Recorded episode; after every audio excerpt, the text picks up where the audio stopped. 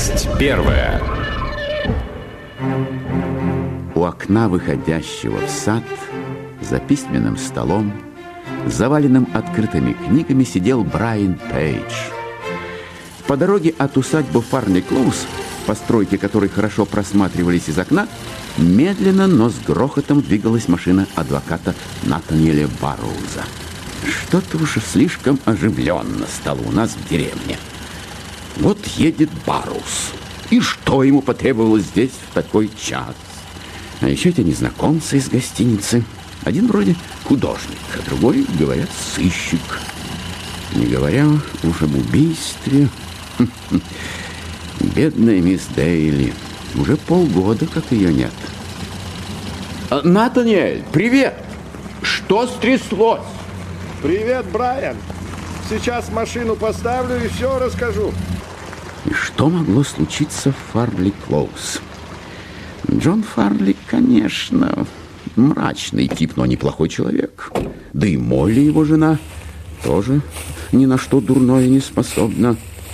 А вот и ты, Натаниэль, привет. Ну, выкладывай, что тебе вдруг от меня потребовалось? А, Брайан, скажи, ты сегодня обедаешь дома? Конечно. Не надо. Давай ты пообедаешь у Фарнли. Я бы предпочел, чтобы ты был там, когда кое-что произойдет. Скажи, у тебя когда-нибудь были причины полагать, что сэр Джон Фарнли не тот, за кого себя выдает? Не тот, за кого себя выдает? К чему ты клонишь, черт возьми? Я клоню к тому, что появился человек, претендующий на то, что он настоящий Джон Фарнли. Это дело не новое, но оно продолжается уже несколько месяцев, а сегодня все, наконец, должно проясниться. А, а, а с чего ты взял, что он обманщик? О, для этого придется вернуться назад на 25 лет, когда сэру Джону Фарнли было 15. Он родился в 1898 году и был вторым сыном старого сэра Дадли и леди Фарнли. О наследовании титула тогда вопроса не стояло. Старший сын тоже Дадли был гордостью и радостью у родителей. А Джон не был. Он просто не вписывался в окружающее общество и требовал, чтобы с ним обращались как со взрослым, хотя был еще ребенком. В 1912 году, когда ему исполнилось всего 15, он пережил вполне взрослое увлечение некой буфетчицей из Мейдстоуна. В 15 лет? Но он же был э, еще не смышленым. А он и был. После скандала с буфетчицей сэр Дадли Фарнли просто решил, что мальчик совершенно безнадежен, что его уже ничто не исправит и что он больше не хочет его видеть. У леди Фарнли был в Америке преуспевающий кузен, и Джона отправили в Штаты. Угу. Единственным человеком, который, по слухам, умел с ним справляться, был наставник по имени Кеннет Марри. В итоге договорились, что Марри довезет Джона до Нью-Йорка, там он должен был передать мальчика кузену леди Фарнли, а потом пересесть на другое судно, идущее на Бермуды. Так, ну а дальше? А дальше? Джон и Мари действительно поехали в Лондон, сели там на корабль в Америку. Мне нет необходимости напоминать тебе, что судно называлось «Титаником». Но ведь оба выжили. Выжили, да. Но потеряли друг друга в суматохе. И волноваться за своего подопечного он перестал лишь тогда, когда узнал из телеграммы, что Джон Фарнли благополучно спасся. А потом получил письмо, подтверждающее этот факт. Джона Фарнли или мальчика, назвавшегося Джоном, подобрал корабль «Этруска», идущий в Нью-Йорк, где мальчик и встретился со своим американским дядюшкой. После чего он жил в Америке 25 лет. Совершенно верно. Он объявился только после того, как в августе 1935 года новый сэр Дадли, его брат, умер. Причем он не выглядел здесь чужаком.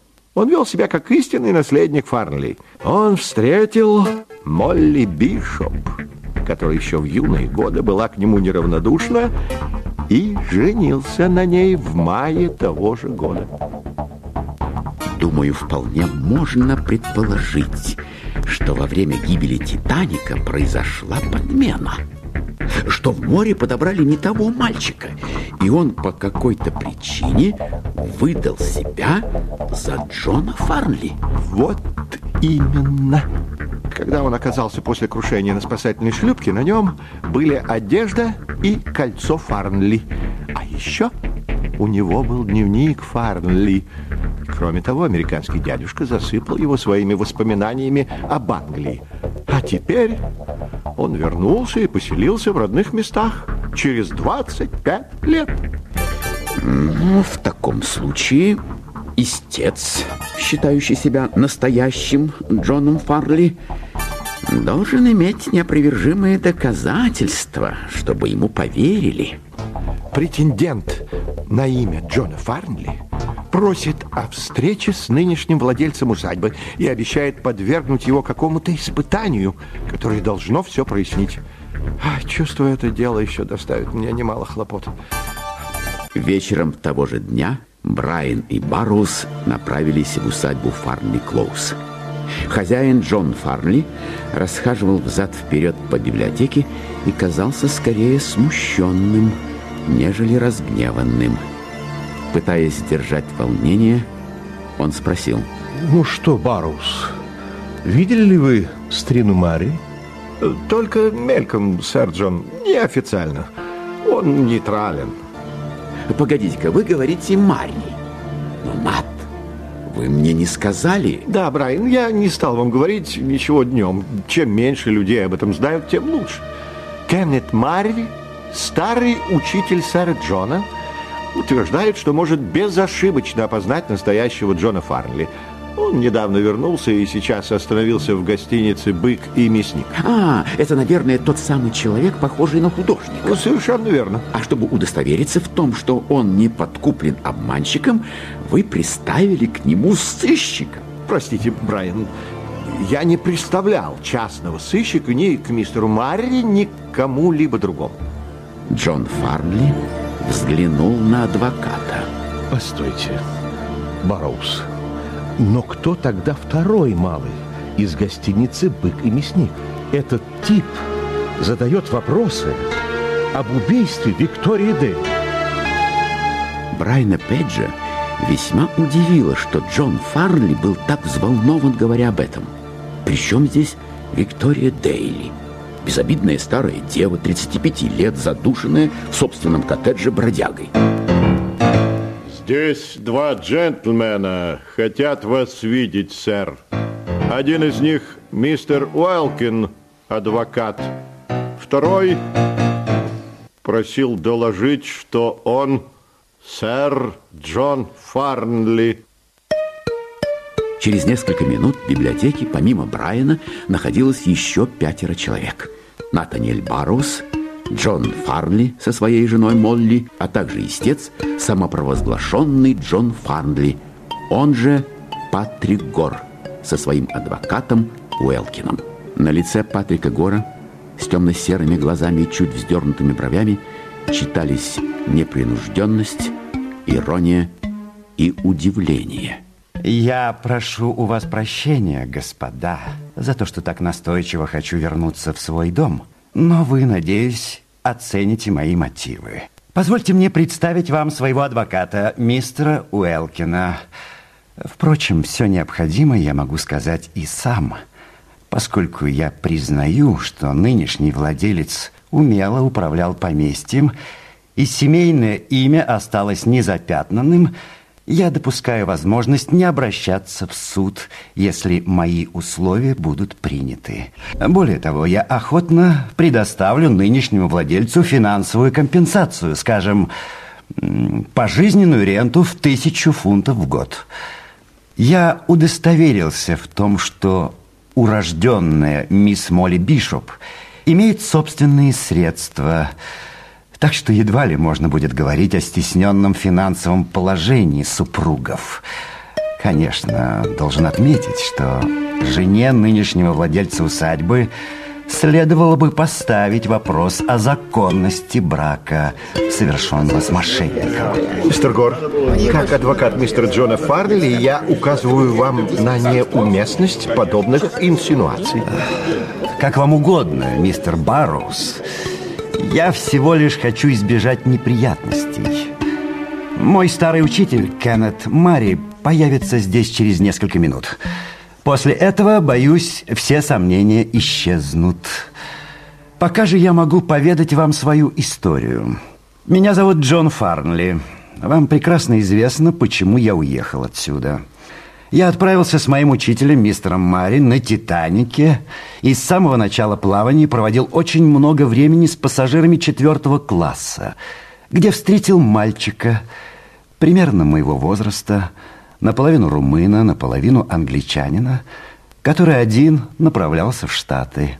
Его отец, которого, как он говорил, он никогда не знал, был английским джентльменом, а мать – румынской девушкой, исполнительницей танцев со змеями, кочевавшей с цирком. Мальчик был для нее обузой.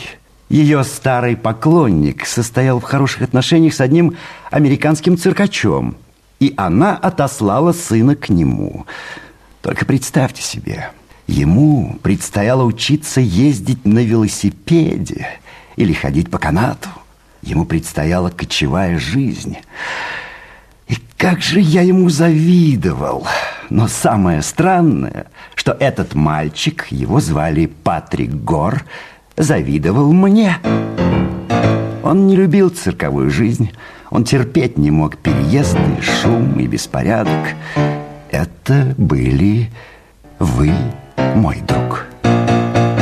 Это не может быть правдой. Я в это не верю. Вы серьезно предполагаете... Да, дружище. Мы с вами часто мечтали о том, как было бы славно, если бы можно было поменяться ролями. Вы стали бы Джоном Фарнли, а я Патриком Гором. В ходе наших встреч на корабле я дал вам полную информацию о себе, а также показал свой дневник. Ну что, ты вспоминаешь меня, Патрик? Ты помнишь ночь, когда «Титаник» пошел ко дну? Повторяю, вы сошли с ума. Сейчас я вам расскажу в точности, что я делал, когда мы столкнулись с этим проклятым айсбергом. Я был в каюте, где мы жили с бедным стариной Марией, а он играл в бридж в курительной комнате. Когда произошло столкновение, я почти не ощутил удара, а о случившемся узнал только по голосам, которые становились все громче и ближе. Я встретился с вами на палубе «Б». Все ваши вещи были в маленьком соломенном бауле. Вы довольно хладнокровно сообщили мне, что судно идет ко дну и идет быстро, и сказали, что если я хочу меняться ролями, то это удобнее всего сделать в суматохе. Возможно, один из нас останется в живых. Мне так хотелось стать великим цирковым артистом. И мы обменялись одеждой, кольцами, бумагами, всем. Вы взяли даже мой дневник. А потом вы подождали, когда я повернусь к вам спиной, вытащили деревянный молоток, который стащили у стюарда, и трижды ударили им меня по затылку. О, поймите, я здесь не для того, чтобы выдвигать против вас обвинения. В конце концов, прошло 25 лет. Но по счастливому стечению обстоятельств меня нашли раненого, но живого, и поместили на последнюю из уцелевших шлюпок. Я думал, что вы мертвы, а вы думали, что погиб я. Когда хозяин цирка, который никогда меня не видел, по вещам и бумагам признал во мне Патрика Гора, я был счастлив. И что же, вы стали цирковым велосипедистом? С некоторым ехидством в голосе задала свой вопрос жена Джона Фарнли Молли. Нет, я стал кое-кем другим. Пока я предпочитаю не говорить, кем именно. Зачем утомлять вас подробностями моей последующей жизни? Главное, что в какой-то момент я посетил Англию. Представьте себе, как я удивился, когда месяцев шесть назад я случайно увидел в иллюстрированном журнале портрет сэра Джона и леди Фарнли. И вот я тут. Итак, Патрик Гор, вы слышали мое предложение. Оно достаточно великодушно. Если же вы решите передать дело в суд, я сдеру с вас шкуру.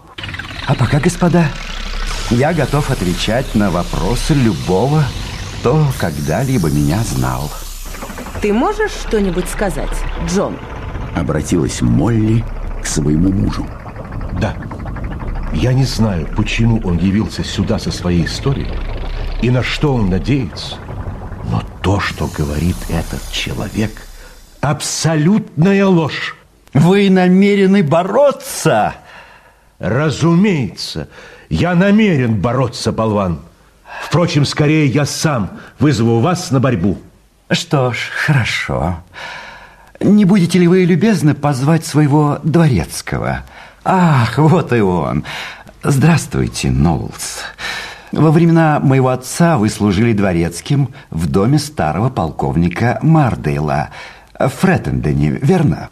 У вас было два кролика. Вы держали их в углу каретного сарая, ближайшего к фруктовому саду.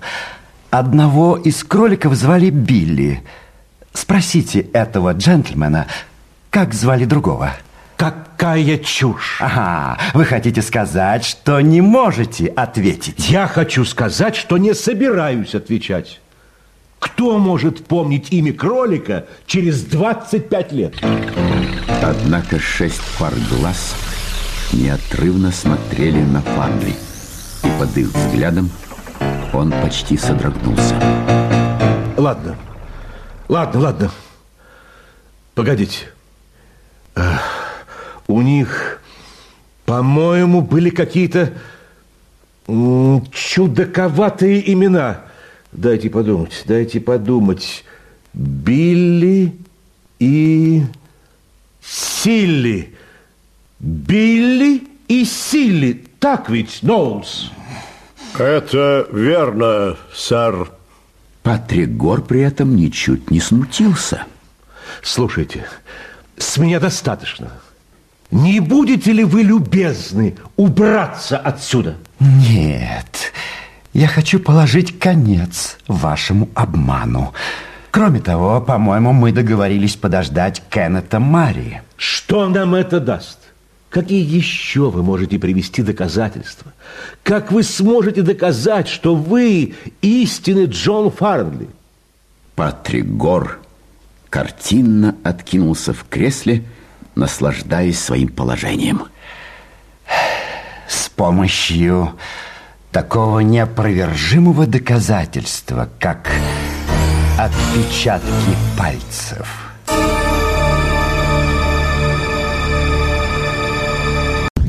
Часть вторая. Заявление Патрика Гора об идентификации отпечатков пальцев произвело эффект разорвавшейся бомбы. Над Барвус, адвокат владельца усадьбы Джона Фарли, был так возмущен, что даже встал с кресла. Но, но мне об, об этом ничего не сообщили. Конечно, потому что наш друг, выдающий себя за Джона Фарнли, ничего не знает про эту историю. Ах, это... Да, конечно. Старина Мари снимал у меня отпечатки пальцев. Дверь в комнату открылась, и вошел Ноулс. К вам мистер Кеннет Марри, сэр. Наступила пауза. Кеннет Марри вошел, остановился, направил свой взгляд в пространство между Джонни Фарнли и Патриком Гором. Да, должен заметить, вы оба, похоже, попали в очень неприятную ситуацию. Дело пока не стало достоянием гласности. Отвечать взялся адвокат Фарнли Натаниэль Барроуз. Нет, достоянием гласности пока не стало. А вы, конечно, ничего об этом не рассказывали. Почти ничего. Однако должен признать свою вину. Я упомянул об этом одному человеку.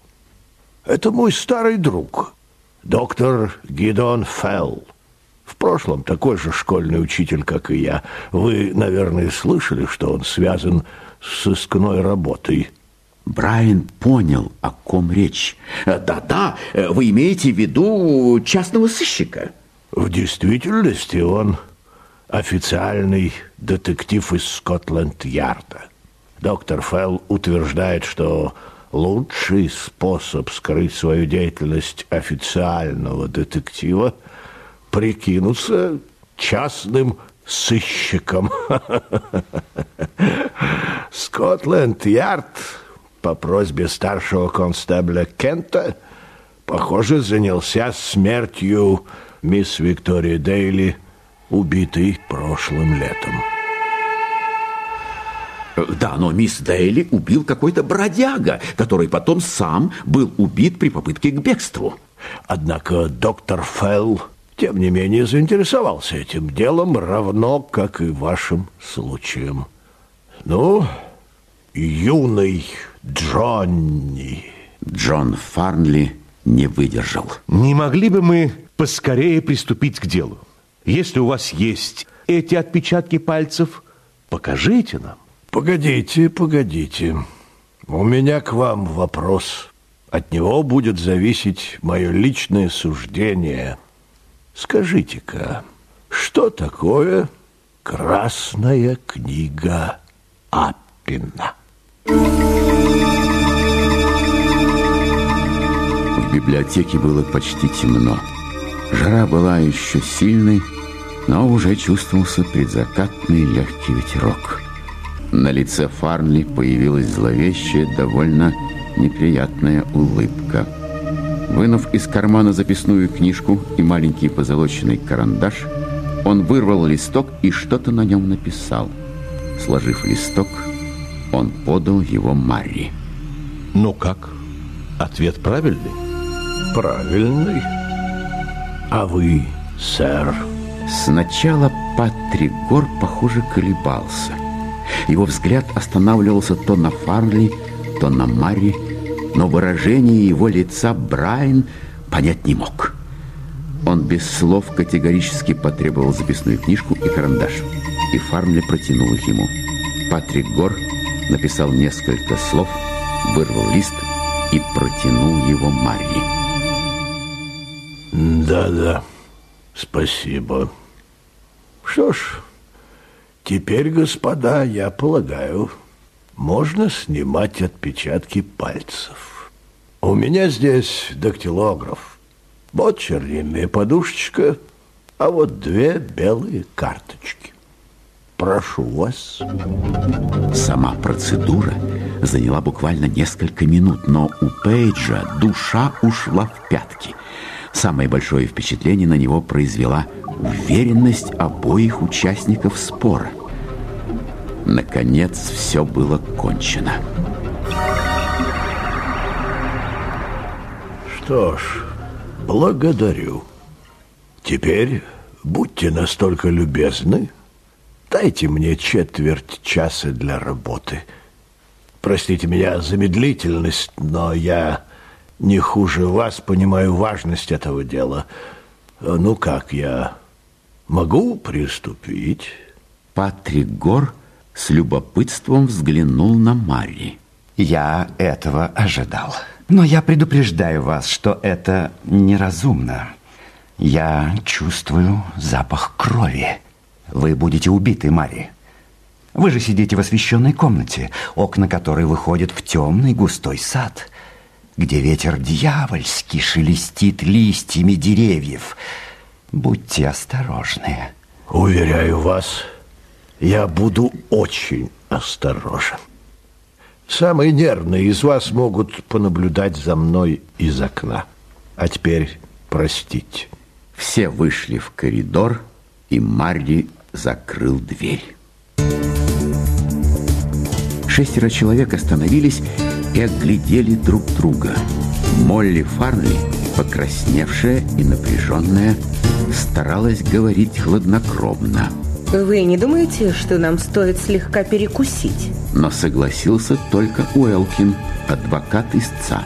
Барроуз сообщил, что не голоден. А истец Патрик Гор сказал, что лучше подышать свежим воздухом и заодно убедиться, что с Мари ничего не случилось. Фарнли промолчал. Как раз за его спиной в коридоре была дверь, выходящая в ту часть сада, вид на которую открывался из окон библиотеки. Джон Фарнли долгим и пристальным взглядом окинул своих гостей, затем открыл стеклянную дверь и тоже вышел в сад. Поколебавшись и решив, что зрелище Уэлкина, поглощающего сэндвичи, не очень его прельщает, Брайан решил последовать за Фарнли. Да, ну и дела. Пожалуй, надо посмотреть, что творится в библиотеке. Ну-ка, ну-ка, ну-ка. Хм, это странное дело. Такое ощущение, что Мари только сейчас открывает дактилограф. А это еще кто? Еще какой-то наблюдатель прятался за буком у окна библиотеки. Брайан не мог разглядеть, кто это. Он быстро отошел и направился обратно в прохладу деревьев, затем обогнул круглый пруд, взглянув на единственную яркую звезду, поэтически названную им Маделин Дейн, которая сияла над трубами нового крыла дома. О, Маделин, слишком часто мне о тебе напоминают. Вот и сегодня о тебе зашла речь. Дорогая Маделин, мне очень хотелось бы...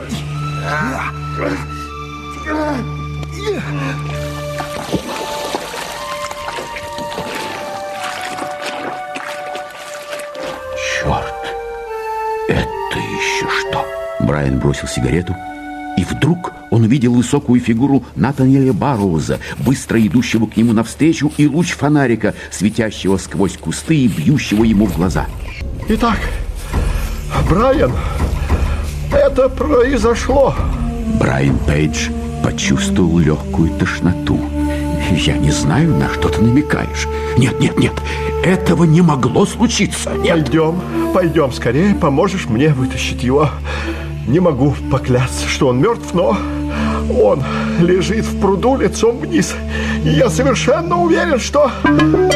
Пейдж посмотрел в сторону пруда. Он не мог разглядеть его из-за густых кустов, но отчетливо увидел заднюю часть дома. Из окна освещенной комнаты, что находилась над библиотекой, высунулся дворецкий Ноулс, а на балконе своей спальни стояла Молли Фарнли. Говорю тебе, никто не посмел бы напасть на Мари. Это невозможно, это абсурд. Да и вообще, что делал Мари в саду? Мари? Почему Мари? Кто хоть слово сказал о Мари? Это Фарнли, приятель. Джон Фарнли. Когда я туда подошел, все уже было кончено. Боюсь, что сейчас уже слишком поздно.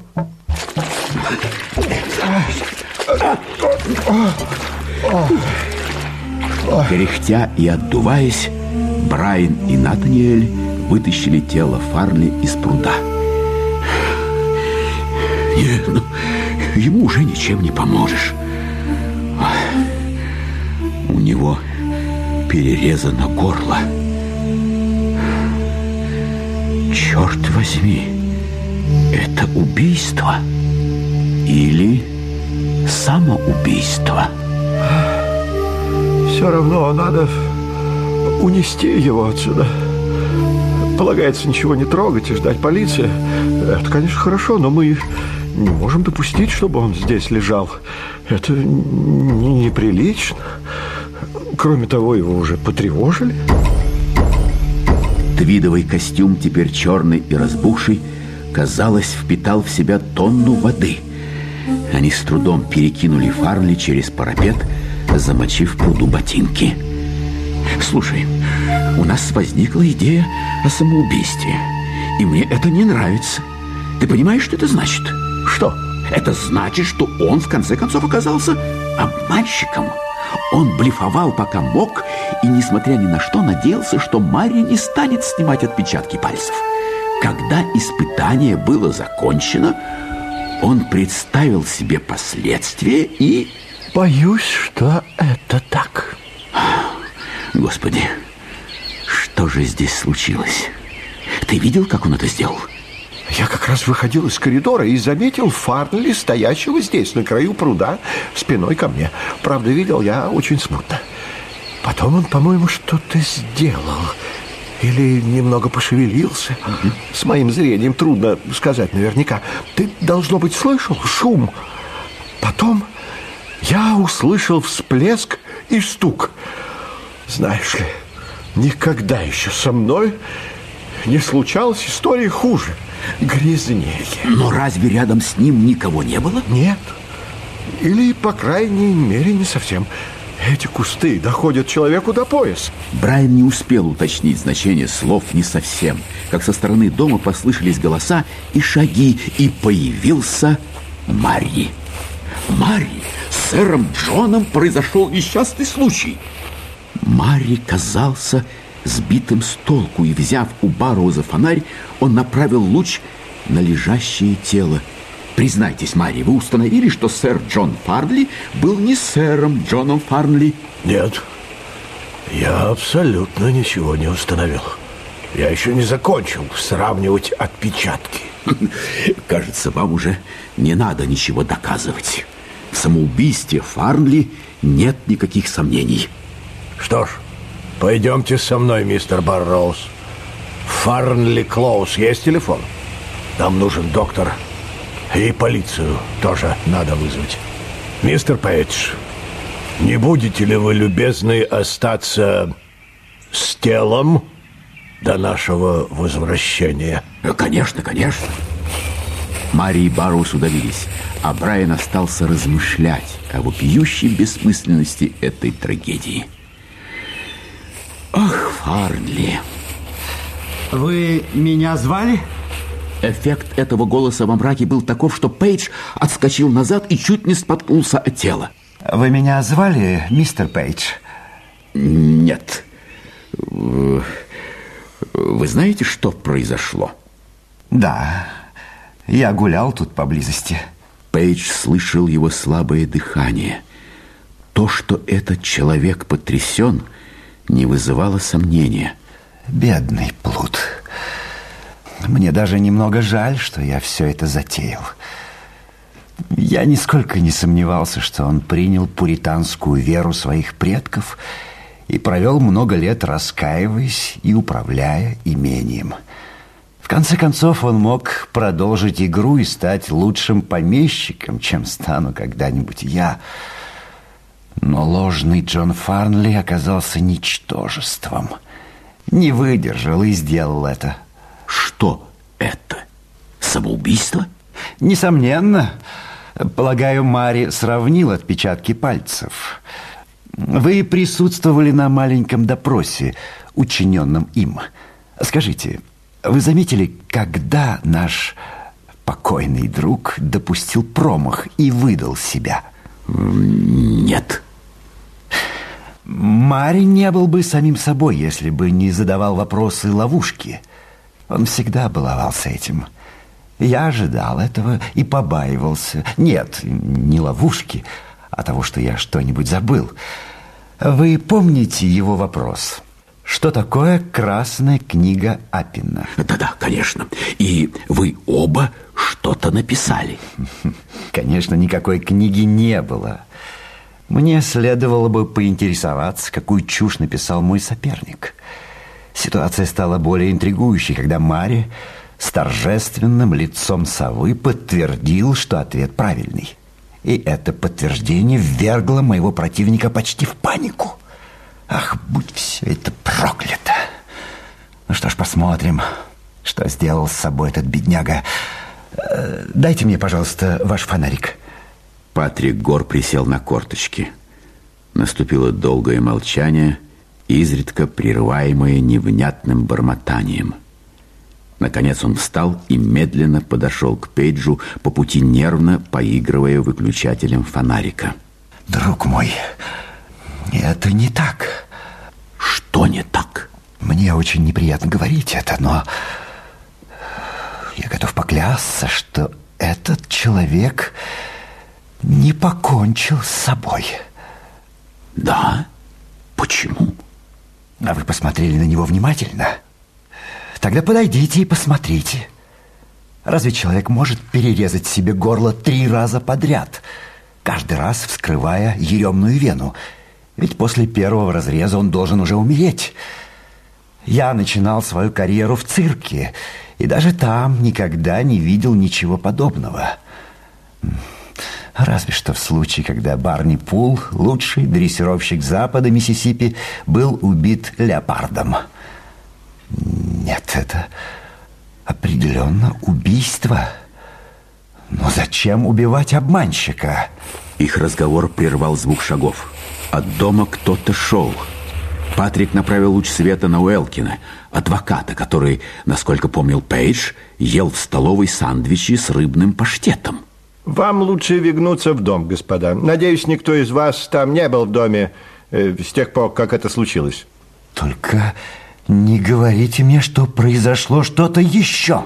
Именно произошло. Похоже, кто-то воспользовался суматохой. В отсутствие мистера Маги кто-то вошел в библиотеку и украл дактилограф, в котором было наше единственное доказательство. Часть третья.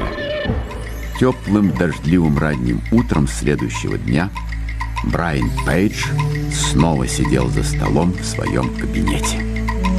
По комнате монотонно рассказывал детектив-инспектор Эллиот. В самом большом кресле, как на троне, восседал доктор Гидеон Фелл. Ну, рассказывайте, Эллиот. Пока что я успел взять короткие показания у всех, кто был вчера вечером в усадьбе Фарнли Клоуз. Скажите, мистер Пейдж, я правильно понимаю, что ситуация стала особенно напряженной с того момента, как украли этот дактилограф? Э, Да-да-да. Э, Странно, что для всех, кроме Молли Фарнли, кража доказательств оказалась более важной, чем убийство Фарнли, э, если это было убийство.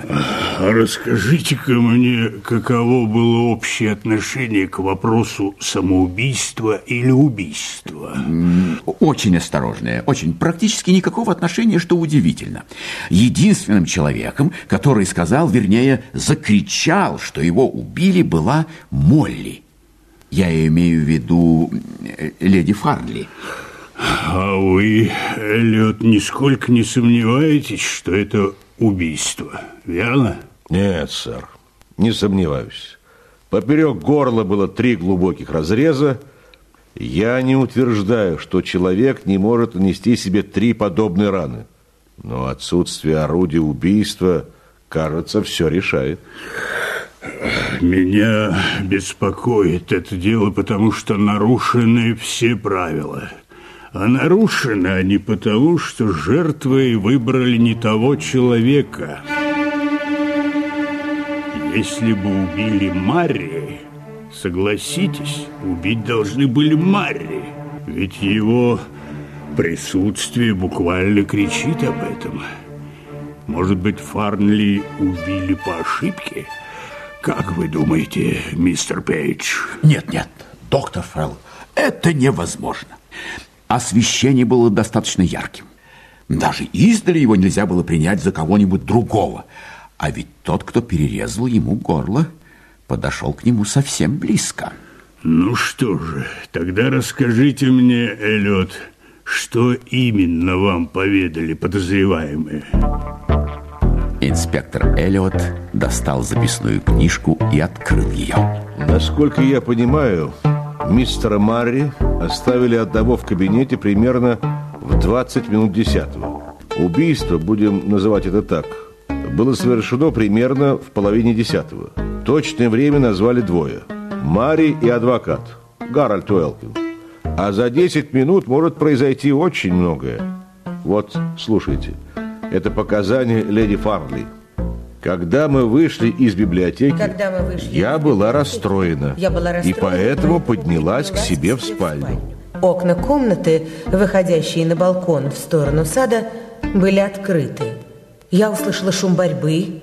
Выбежав на балкон, я увидела моего мужа. Он лежал в пруду и, казалось, с кем-то боролся. Но рядом с ним никого не было. Это я видела отчетливо. Я сбежала в сад по главной лестнице. В саду я не увидела и не услышала ничего Не подозрительного. увидела и не услышала ничего подозрительного. А это показания Кеннета Мари. Между девятью двадцатью и половиной десятого я оставался в библиотеке. Девятью двадцатью и половиной десятого я оставался в библиотеке.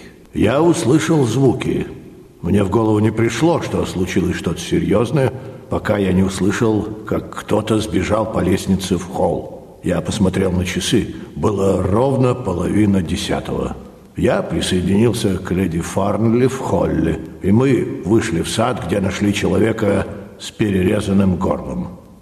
А вот показания Патрика Гора, истца. Я прогуливался, Я прогуливался. сначала курил на лужайке Сначала перед курил домом, на лужайке перед домом, затем прошел в южную часть сада.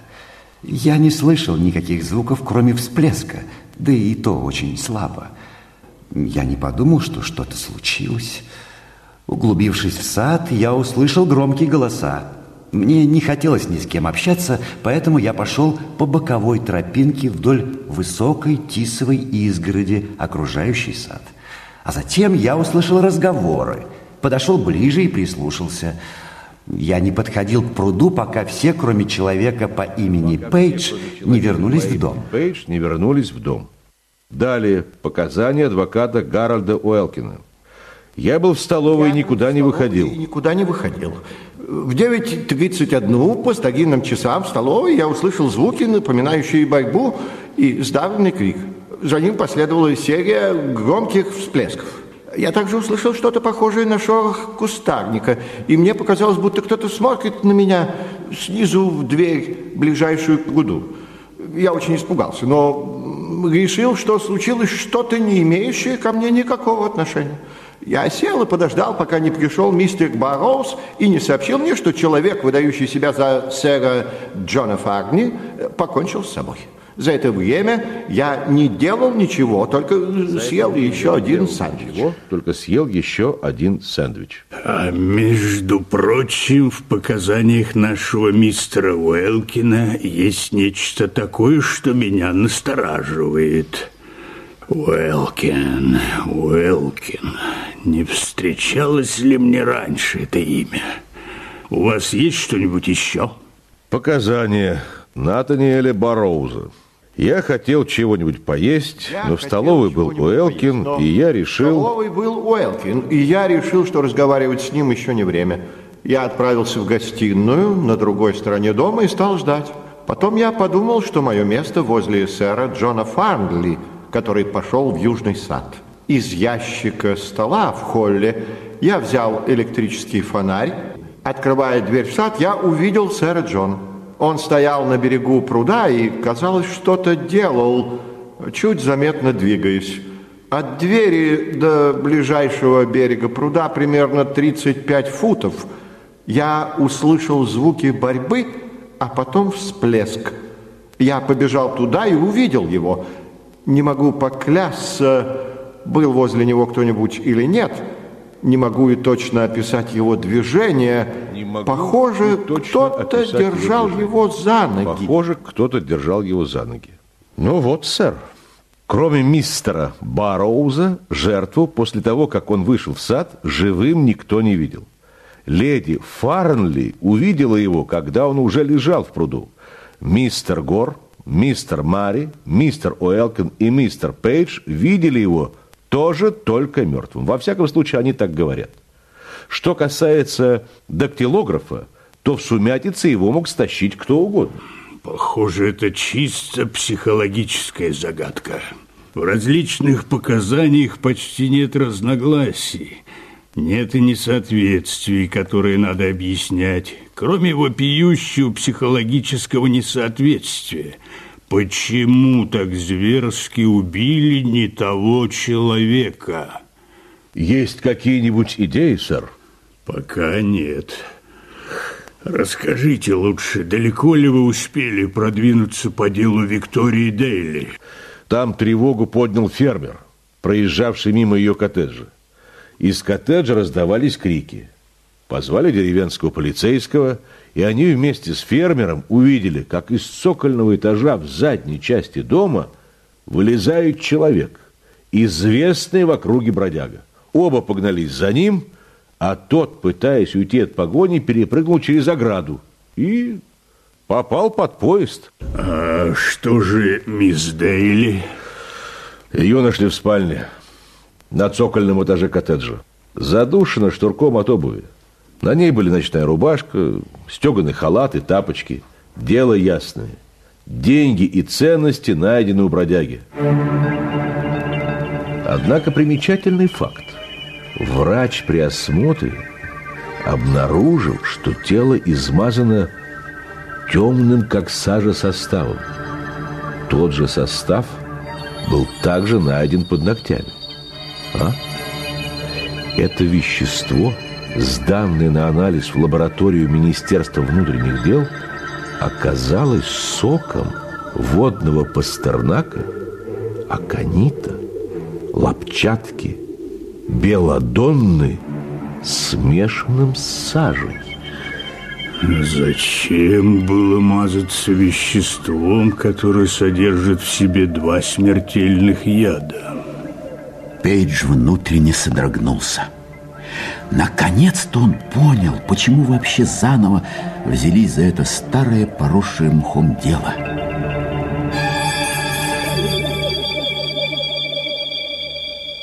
А, кого это к нам принесло? А, здравствуйте, сержант Бертон. Здравствуйте, мистер Пейдж. У меня срочное сообщение для инспектора Эллиота и доктора Фелла. Я нашел орудие убийства. А кроме того, к вам приехали мисс Мадлен Дейн и мистер Ноулс, дворецкий из поместья Фарнли Клоуз. Он может рассказать вам нечто такое, что, вероятно, прояснит дело. Через минуту на письменном столе Пейджа лежал карманный нож. Старомодный мальчишеский карманный нож. Доктор Фелл внимательно его осмотрел и положил на место. Ну, и где вы его нашли, Бертон? Он был глубоко вот тут, густой кустарник, сэр. Примерно в футах в десяти от пруда. В каком направлении от пруда? Влево, если стоять спиной к дому. Немного ближе к дому, чем к пруду. Как интересно. Что ж, спасибо, Бертон. Давайте теперь впустим мисс Дейн и старого мистера Ноуза. Визитеры вошли в комнату, и Пейдж поймал себя на том, что, как это обычно и бывает, когда он оказывается в одном помещении с Маделин Дейн, все остальное перестает иметь для него какое-либо значение. Я очень рада, что это происходит в вашем доме, Брайан. Так как-то легче. Видите ли, у мистера Ноулза есть для вас важная информация. Расскажете сами, Ноулз? Да, конечно, мисс Дейн. Вы знаете, господа, я понимаю, что должен был сразу же все рассказать леди Фарнли, но я не мог. Если честно, я не мог заставить себя сделать это. Дело в том, что покойный сэр Джон Фарнли, он покончил с собой. Я это видел. Вы видели, как он это сделал? Да, сэр. Дело в том, что вчера вечером я стоял у окна зеленой комнаты, находящейся как раз над библиотекой. Окно выходит в сад, где все и случилось. Я видел все. Какое у меня зрение, вам всякий скажет. Мне 74 года, а я могу прочесть номер мотоцикла на расстоянии 60 ярдов. И вы видели, как сэр Джон перерезал себе горло? Да, сэр, почти видел. Дело в том, что он стоял ко мне спиной, но я видел, как он поднял руки, и возле него не было ни одной живой души. Помните, я сказал, что смотрел в сад прямо на него? Я видел всю круглую открытую поляну около пруда и песчаную полосу между прудом и ближайшим кустарником шириной в добрых пять футов. Никто не мог подойти к нему так, чтобы я этого не заметил. А зачем сэру Джону нужно было кончать с собой? Потому что он не был сэром Джоном Фарнли, сэр. Другой джентльмен, сэр Джон Фарнли. Я это понял, как только увидел его вчера вечером. А почему вы так в этом уверены? Трудно объяснить, сэр. Мне 74 года. Видите ли, для стариков вроде меня люди помоложе почти не меняются. Они всегда кажутся теми же, 15 им лет 30 или 45. Бог с вами. Разве я бы мог не узнать настоящего мистера Джонни, увидев его? Да, хорошо. Я хочу, чтобы вы подробно рассказали мне все, что видели.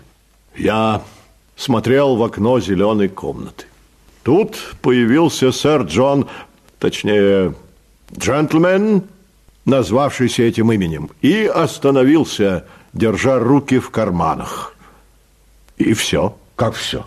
Как все? А что произошло дальше, приятель? Только это. Мне показалось, что внизу в деревьях кто-то зашевелился, и я посмотрел туда. Когда я снова поднял взгляд... Вы хотите сказать, что не видели, что произошло потом? Нет, сэр. Я видел, как он упал в пруд. Но, понимаете, сэр, никто бы не успел трижды перерезать ему горло и убежать. Этого не могло быть. Он все время был один, и до, и после. Поэтому я думаю, что он покончил с собой. Хорошо. Еще один вопрос. Если вы хорошо видели весь сад, видели ли вы еще кого-нибудь в этот момент? Да, сэр. Вы помните, я сказал, что слышал шевеление в деревьях за окнами библиотеки. Я посмотрел вниз. Там кто-то стоял и смотрел в окна библиотеки. Это был новый джентльмен, сэр. Настоящий мистер Джонни, которого я знал. Тот, который сейчас называет себя мистером Патриком Гор. То есть вы видели, как во время нападения, самоубийства, убийства или, как еще это назвать, мистер Патрик Гор стоял под окнами библиотеки? Да, сэр. Странно. В его показаниях говорится, что в этот момент он обходил вокруг дома. Я не могу изменить его показания, сэр. Он делал именно то, что я сказал. Вы хотите еще что-нибудь спросить, доктор?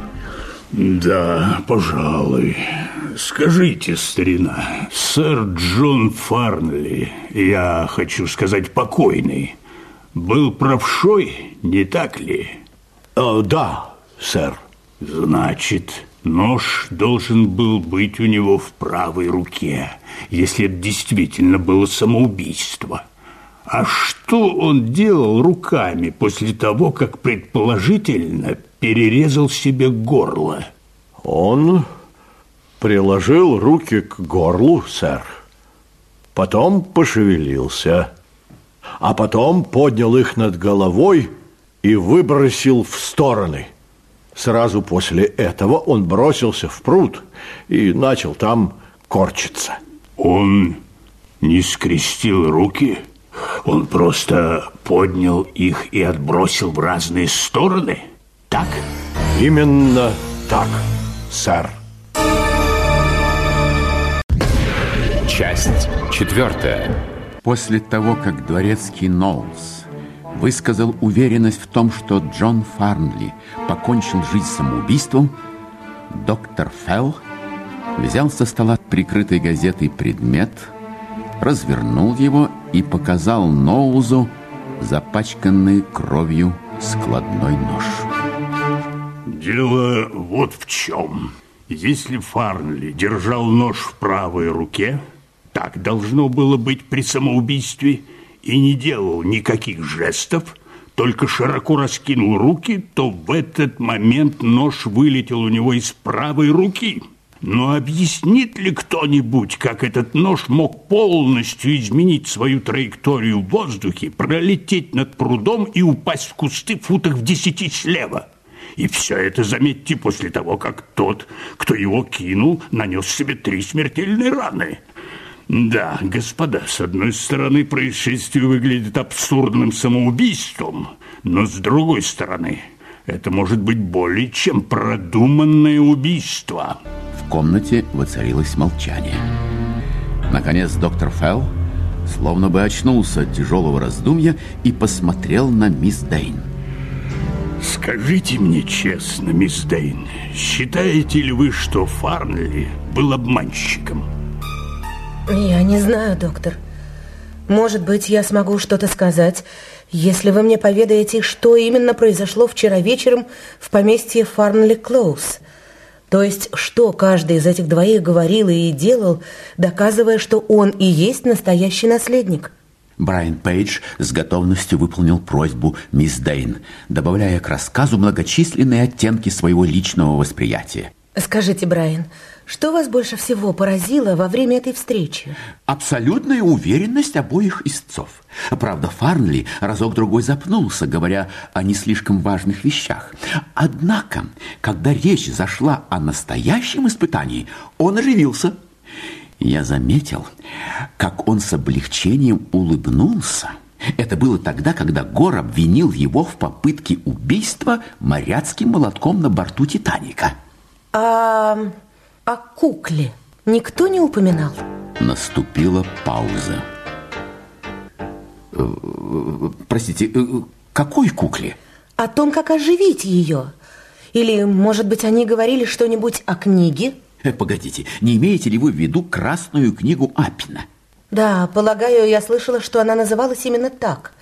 Это вообще-то не книга, это рукопись, во всяком случае, так мне говорил Джон. Э, Мария спрашивал про красную книгу Аппина, и оба написали ответ на этот вопрос на бумаге.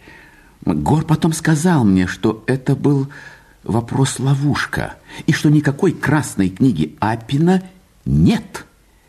Если она все же существует, то Гор обманщик, не так ли? Не могу сказать. По крайней мере, пока не увижусь с Молли. А при чем здесь леди Фарнли? При том, что Джон кое-что мне рассказал. То, что не доверил даже ей. Доктор Фелл почувствовал, что пора вмешаться. Хорошо, мисс Дейн, мы не будем вас торопить. Но я настаиваю, чтобы вы удовлетворили мое любопытство. Причем здесь кукла? Не знаю, сохранилась ли она. Отец Джона держал ее запертой в маленьком чулане на чердаке. Я видела ее только один раз. Джон стащил у отца ключ, взял старый фонарь и отвел меня наверх, чтобы показать куклу. Когда кукла была новой, она была как живая. Очень красивая, как реальная женщина, сидящая на кушетке в костюме эпохи реставрации. Но когда я увидела ее, она была старой, пыльной, поблекшей. И я испугалась. Думаю, что к ней не прикасались лет сто. Скажите, вы когда-нибудь слышали о механических шахматистах Мальзеля или о так называемой сумасшедшей, умевшей играть в вист? Вот это да!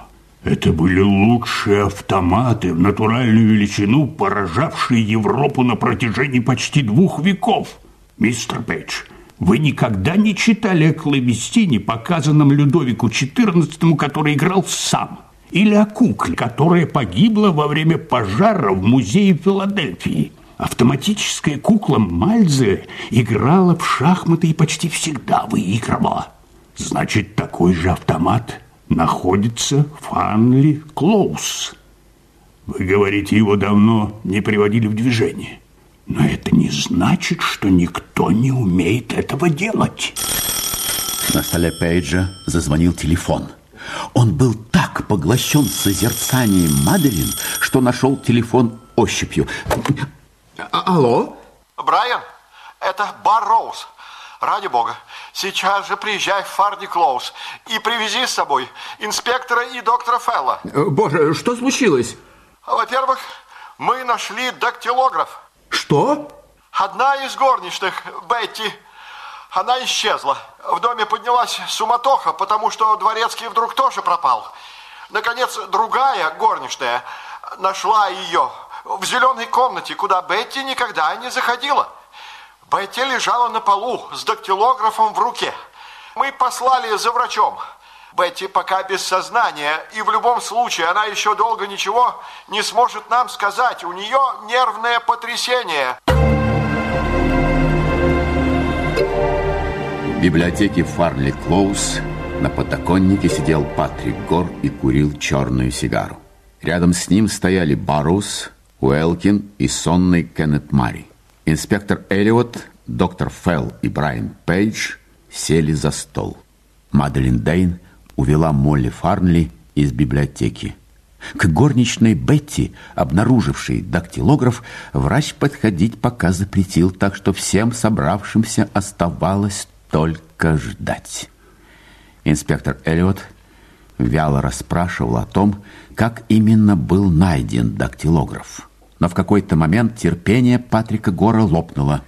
Инспектор, если вас так интересует перемещение дактилографа, почему не уделить некоторое внимание тому, что в нем содержится?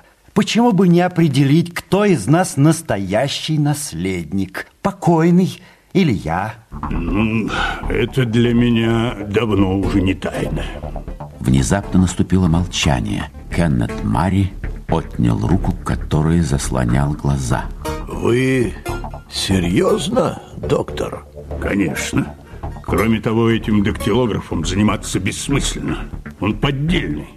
Если мне правильно пересказали ваши вчерашние беседы, господин Гор упомянул о том, что у вас раньше было несколько дактилографов.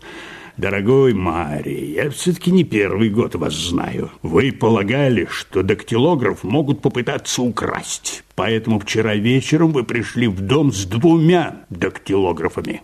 Вот почему вы так долго возились. Помнится, мистер Пейдж еще с удивлением заметил, выйдя на улицу незадолго до трагического происшествия, что вы как будто бы только распаковываете аппарат. Вас не проведешь, доктор.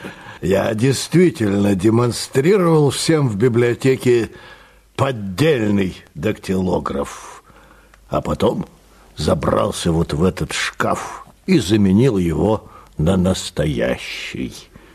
Поэтому для настоящей работы у меня было буквально 3-4 минуты. Конечно, потому что потом сразу же поднялась тревога из-за убийства. Но вы же понимали, что эта тревога могла быть уловкой, верно, Мария? Тогда к вам в карман вернулся настоящий, а на всеобщее обозрение в библиотеке остался поддельный, такой манящий, соблазнительный. Так ведь? А? Идите вы к черту. А потом вы решили выждать и попробовать применить ваши способности к дедукции. Вы, вероятно, всю ночь писали отчет об отпечатках пальцев, держа перед собой настоящий дактилограф. И ваши показания под присягой о том, что настоящий наследник... Патрик Гор, казалось, готов был наброситься и на Фелла, и на Мари. А кто? кто настоящий наследник? Вы, конечно. Я понял, что вы настоящий Джон Фарнелли сразу же, как только вы открыли рот. Посмотрите на него, друзья мои, и послушайте, как он говорит. Не напоминает ли вам кого-нибудь его манера? Мучительное ощущение сходства зародилось в душе Пейджа, пока доктор, моргая, смотрел на собравшихся – Мари, вот именно. Браво, мистер Пейдж. Конечно, время наложило свой отпечаток и изменило характер, но это бесспорно. Мари единственный, кто занимался с ним в те годы, когда только формировалась его личность и имел на него влияние. Обратите внимание на построение фраз, обтекаемых как амфоры. Ладно, Мари, давайте вы прекратите играть в кошки-мышки и расскажите нам все. Хорошо быть великим сыщиком и прикидываться дурачком, но дело зашло слишком далеко. На лбу у Марьи появилась красная полоса. Он выглядел раздраженным и немного пристыженным. Черт вас возьми, Фелл. Вы портите нам удовольствие. Ну, хорошо. Я подтверждаю, да. Он настоящий Джонни Фарнли. Здравствуй, Джонни. Здравствуйте. Кстати сказать, он не ответил на вопрос о красной книге Аппина. Он написал, что ее не существует. Э, ничего удивительного. Он знал ее только как рукопись. Да. В комнате повисло молчание. Патрик Гор, казалось, успокоился. Но тут за него взялся инспектор Эллиот. Хорошо, мистер Гор. Я рад, что мы установили вашу личность. Но у нас есть еще трагическое происшествие около пруда, с которым предстоит разобраться. Скажите, были ли вы правдивы в отчете о ваших передвижениях во время убийства? Кое-кто опровергает ваши показания. Опровергает мои показания? Кто их опровергает? Где вы были, когда услышали, как жертва упала в пруд? Что ж, полагаю, у вас есть свидетель. Да, теперь нет больше смысла скрывать информацию. Я следил за Мари через окно. С самого первого момента, как я вчера вечером появился в этом доме, мне почудилось, что игра будет нечестной. Появился мистер Мари. Он узнал меня.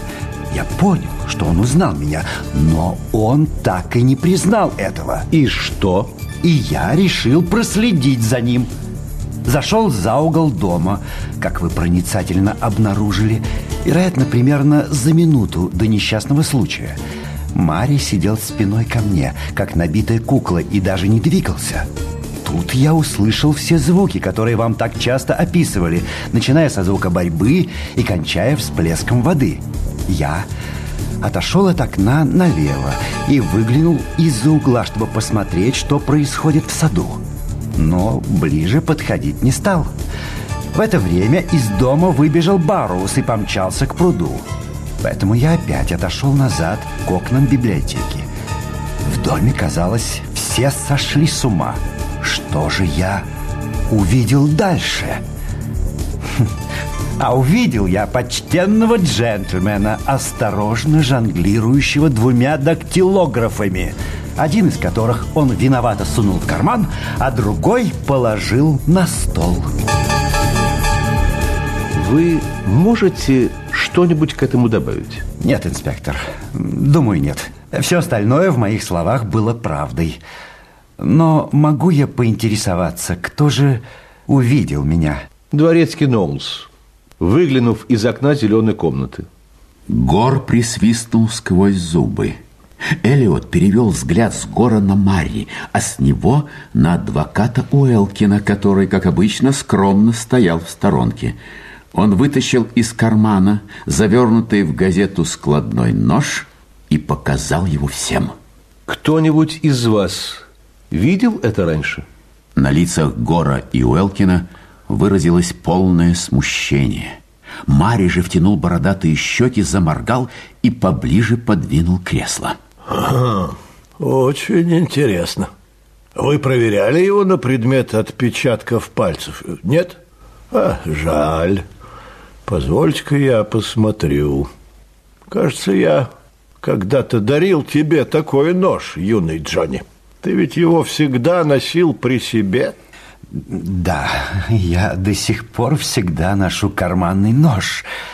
Но тот, который вы мне подарили, он ведь погиб во время крушения Титаника. вместе с другими моими вещами. По-моему, абсурдно предполагать, что это может быть... Прежде чем кто-либо сумел его остановить, Мари вынул из кармана носовой платок, плюнул в него и чисто вытер небольшую часть лезвия. На очищенной стали отчетливо проступили грубо нацарапанные буквы, образующие слово «Маделин». И тем не менее, это твой нож, Джонни.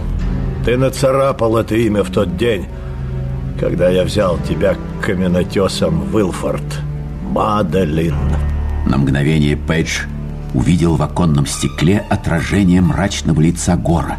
Это было почти злобное, сосредоточенное, непостижимое выражение, начисто лишенное той насмешливости, которой он отличался, независимо от своего настроения и настроения остального мира. То есть вы намекаете на то, что этот бедный, измученный, претендовавший на честность плут держал его при себе все эти годы и, наконец, перерезал им себе горло у пруда – вы, кажется, определили, что это убийство, и все же... Инспектор Эллиот всплеснул руками.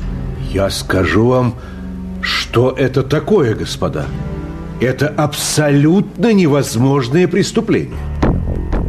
Когда Эллиот описал, как был обнаружен нож дворецким Ноулзом, все собравшиеся неловко зашевелились, а Патрик Гор проявил нескрываемый интерес. Он был один и все-таки убит. Мари, это дело как раз в вашем вкусе. Я вас просто не узнаю. Вероятно, вы жили в слишком тяжелых условиях, иначе бы вы скакали вокруг инспектора, полный странных теорий и безумных версий. Я просто поумнел, Джонни. И все же давайте выслушаем вашу теорию. Любую теорию. Пока вы были единственным, кто ничего не рассказал. Доктор Фелл приоткрыл один глаз. Я поддерживаю это предложение. Что ж, извольте. Как вы правильно догадались, у меня есть версия случившегося. Если выбирать между самоубийством и убийством, то я, безусловно, склоняюсь к последнему. И каковы же ваши соображения? Соглашаясь с версией убийства, доктор Фелл, я при этом отрицаю, что жертва была убита ножом, который сейчас лежит перед нами.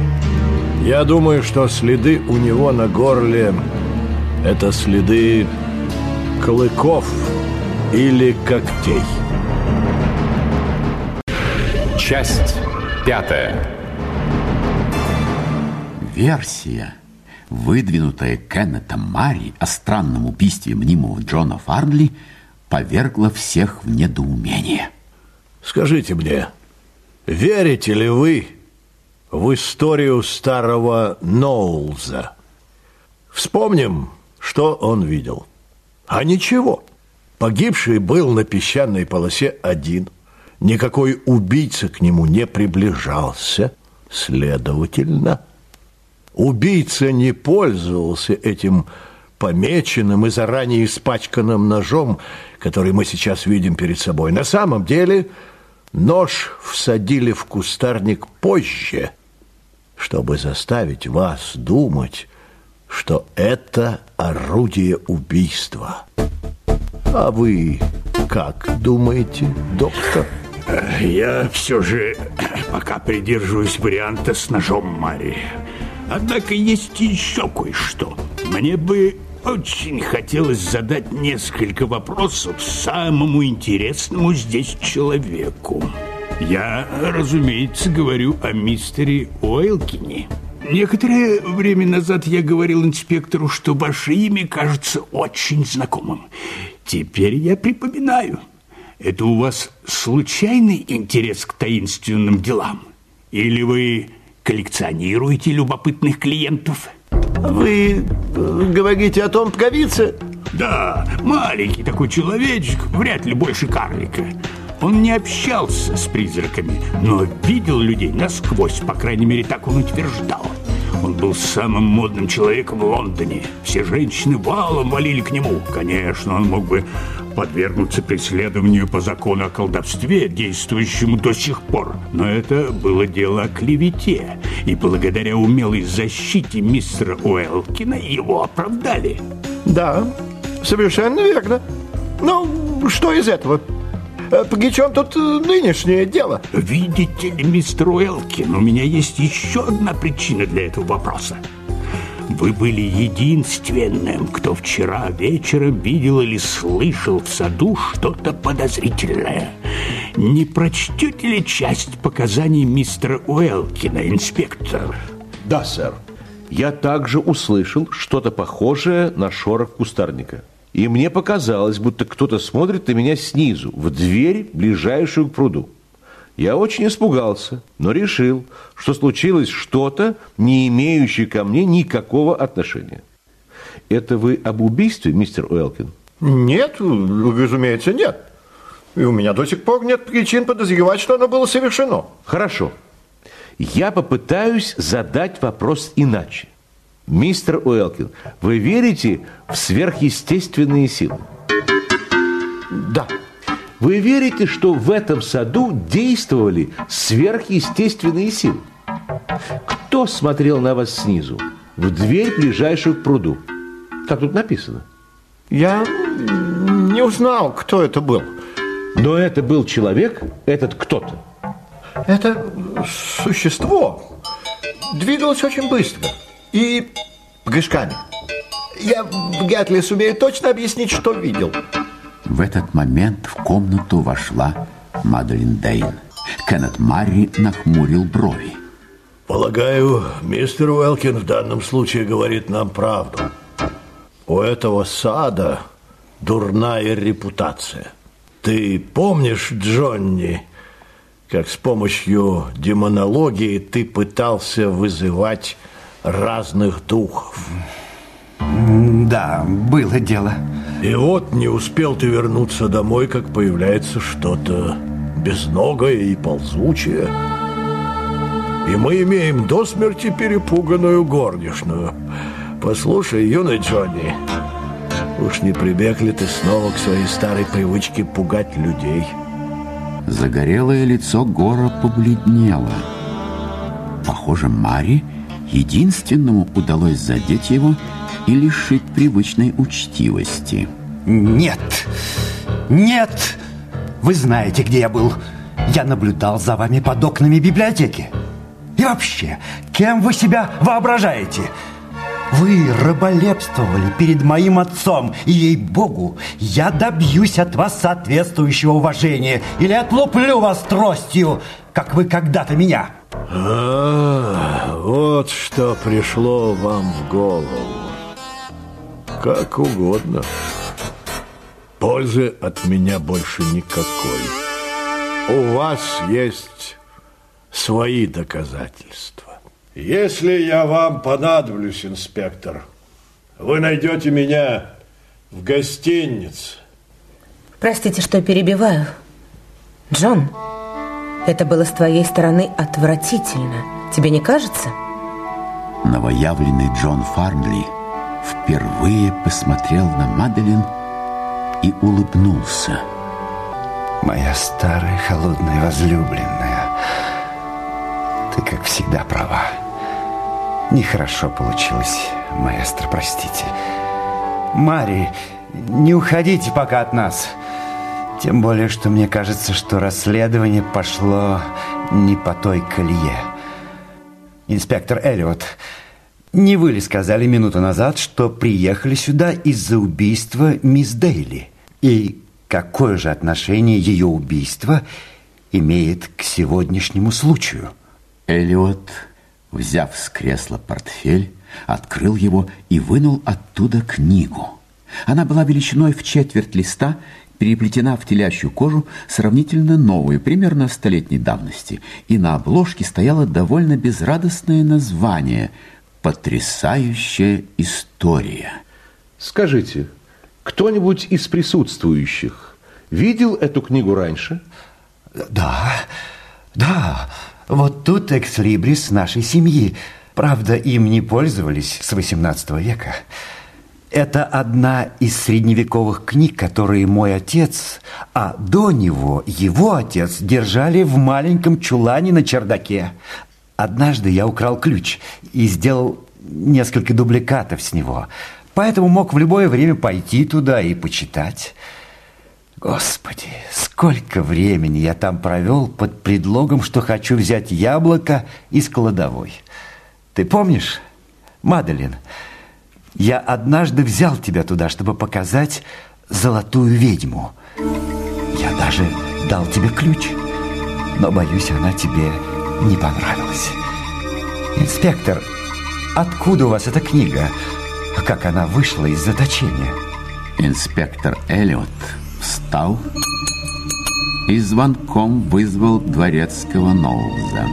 Найдите, пожалуйста, леди Фарнли и попросите ее прийти сюда. Доктор Фелл показал на книгу. Эта книга... Из-за безобидного названия никто долгое время не заглядывал в нее и не думал о ней. Там фактически содержится один из самых ошеломляющих документов истории – Признание Мадлен де ля Палу в Эксе в 1611 году в участии в церемониях колдунов и поклонении сатане. Книгу нашли на столе у постели мисс Дейли. Она читала ее незадолго до смерти. В тишине библиотеки Пейдж отчетливо услышал шаги Молли Фарнли и Натаниэля Бароуза. О, миссис Фарнли, мы рады вас видеть. Скажите, существует ли еще на чердаке этого дома маленький чулан с коллекцией книг по колдовству и тому подобному, а? Да, конечно. Но при чем тут это? Посмотрите на эту книгу, мадам. Вы можете сказать определенно, из этой ли она коллекции? По-моему, да. Откуда, черт возьми, у вас эта книга? Доктор Фелл рассказал ей, где и при каких скорбных обстоятельствах была обнаружена книга. Но это невозможно. Почему? Потому что из-за этих книг всегда возникали скандалы. Причиной их был мой муж. Я никогда не понимала его гнева. Ключ от чулана был только у него. Мой муж хотел сжечь эти книги. Несмотря на то, что побывавший здесь букинист сказал, что коллекция оценивается в тысячи и тысячи фунтов. Он сказал, что там имеются всевозможные раритеты, в том числе и уникальные. Я помню, что речь шла о рукописи, предположительно утерянной в начале XIX века. Никто не знал, куда она пропала, а она оказалась в нашем чулане. Она называлась «Красной книгой Аппина». Букинист сказал, что это некогда знаменитое практическое руководство по магии, и магическая сила его так велика, что всякий, кто читает рукопись, должен иметь на голове железный обруч. А вы, мадам, не верите в волшебные свойства красной книги Аппина? Не верю. Так я и знал, да. Именно. Но скажите, если книга, которая лежит перед нами на столе оттуда, а ключ от чулана всегда был у вашего мужа, как же она могла попасть к Виктории Дейли? Скажите, ваш муж хорошо ее знал? Мисс Дейли, я имею в виду. Не знаю. Не очень хорошо, надо думать. И все же вспомните его поведение вчера вечером.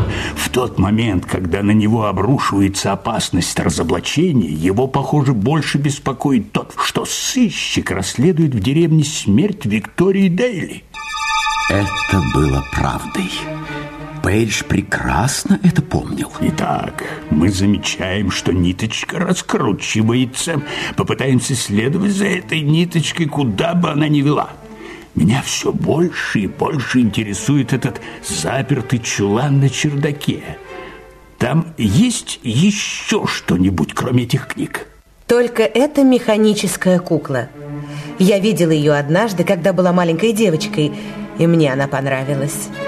Уже будучи хозяйкой Фарнли Клоус, я спросила моего мужа, почему бы не достать ее из чердака и не попробовать заставить двигаться. Видите ли, я люблю редкие вещи. Но она осталась там. Ах, да. Механическая кукла эпохи Людовика XIV. Знаете, я все сильнее хочу оказаться в этом таинственном чулане. В глазах Патрика Гора зажегся живой интерес. Так зачем же дело стало? Пойдемте прямо сейчас и посмотрим. Ах, Маделин, не пугайтесь, это всего лишь кукла. Да, я смутно припоминаю, что в свое время она произвела на вас сильное впечатление.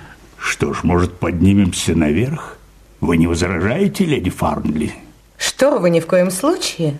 Только я не знаю, где ключ. Да что там, ломайте замок, я проведу вас. В чулан отправились доктор Фелл, инспектор Эллиот, мисс Дейн, мистер Гор и Брайан Пейдж. Шествие возглавляла Молли Фарнли. Остальные предпочли подождать в библиотеке. Может быть, сейчас, наконец, что-нибудь прояснится. А кого это приветствует? В коридоре инспектор Эллиот. А, доктор Кинг, здравствуйте, здравствуйте. Как ваша пациентка? Она оправится. Но пока вам нельзя с ней видеться. Может быть, и вечером, а еще лучше завтра или послезавтра. Я хочу, чтобы успокоительное подействовало. Нет, она не сказала ничего, что могло бы вас заинтересовать, инспектор. Больше половины бред. Но скажу вам честно, не хотелось бы мне столкнуться с тем, что увидела она. Слова врача ввергли всех в подавленное состояние.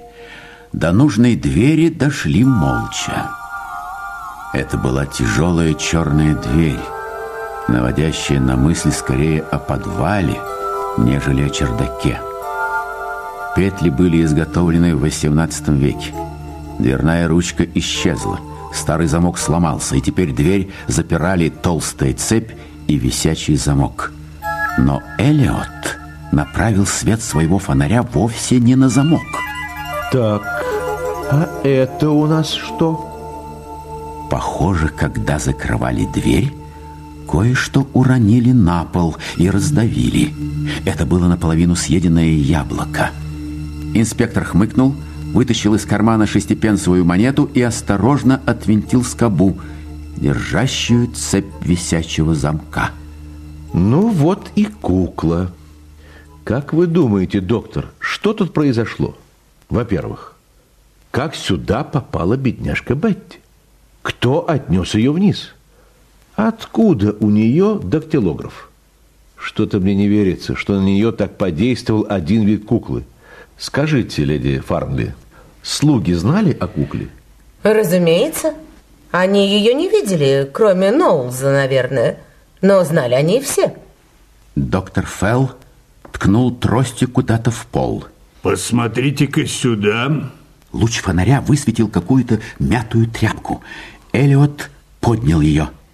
Оказалось, что это фартук горничной, отороченный оборками. Пейдж перевел взгляд на куклу. Может быть, когда-то она и была очаровательной, но теперь пол головы отсутствовало. Из половинки лица глядел одинокий стеклянный глаз. Когда-то золотистая парчевая накидка висела лохмотьями. Оставшуюся половину воскового лица бороздили глубокие трещины. Руки куклы с комичным, но ужасающим кокетством были приподняты. Доктор Фелл вошел в чулан, едва поместившись в нем.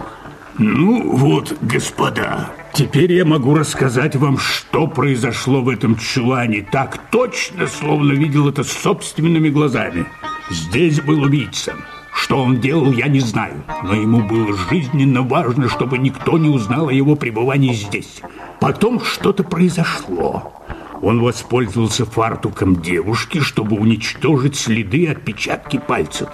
Он же и вытащил ее отсюда и перенес в зеленую комнату, а потом вложил ей в руку поддельный дактилограф, который украл вчера вечером.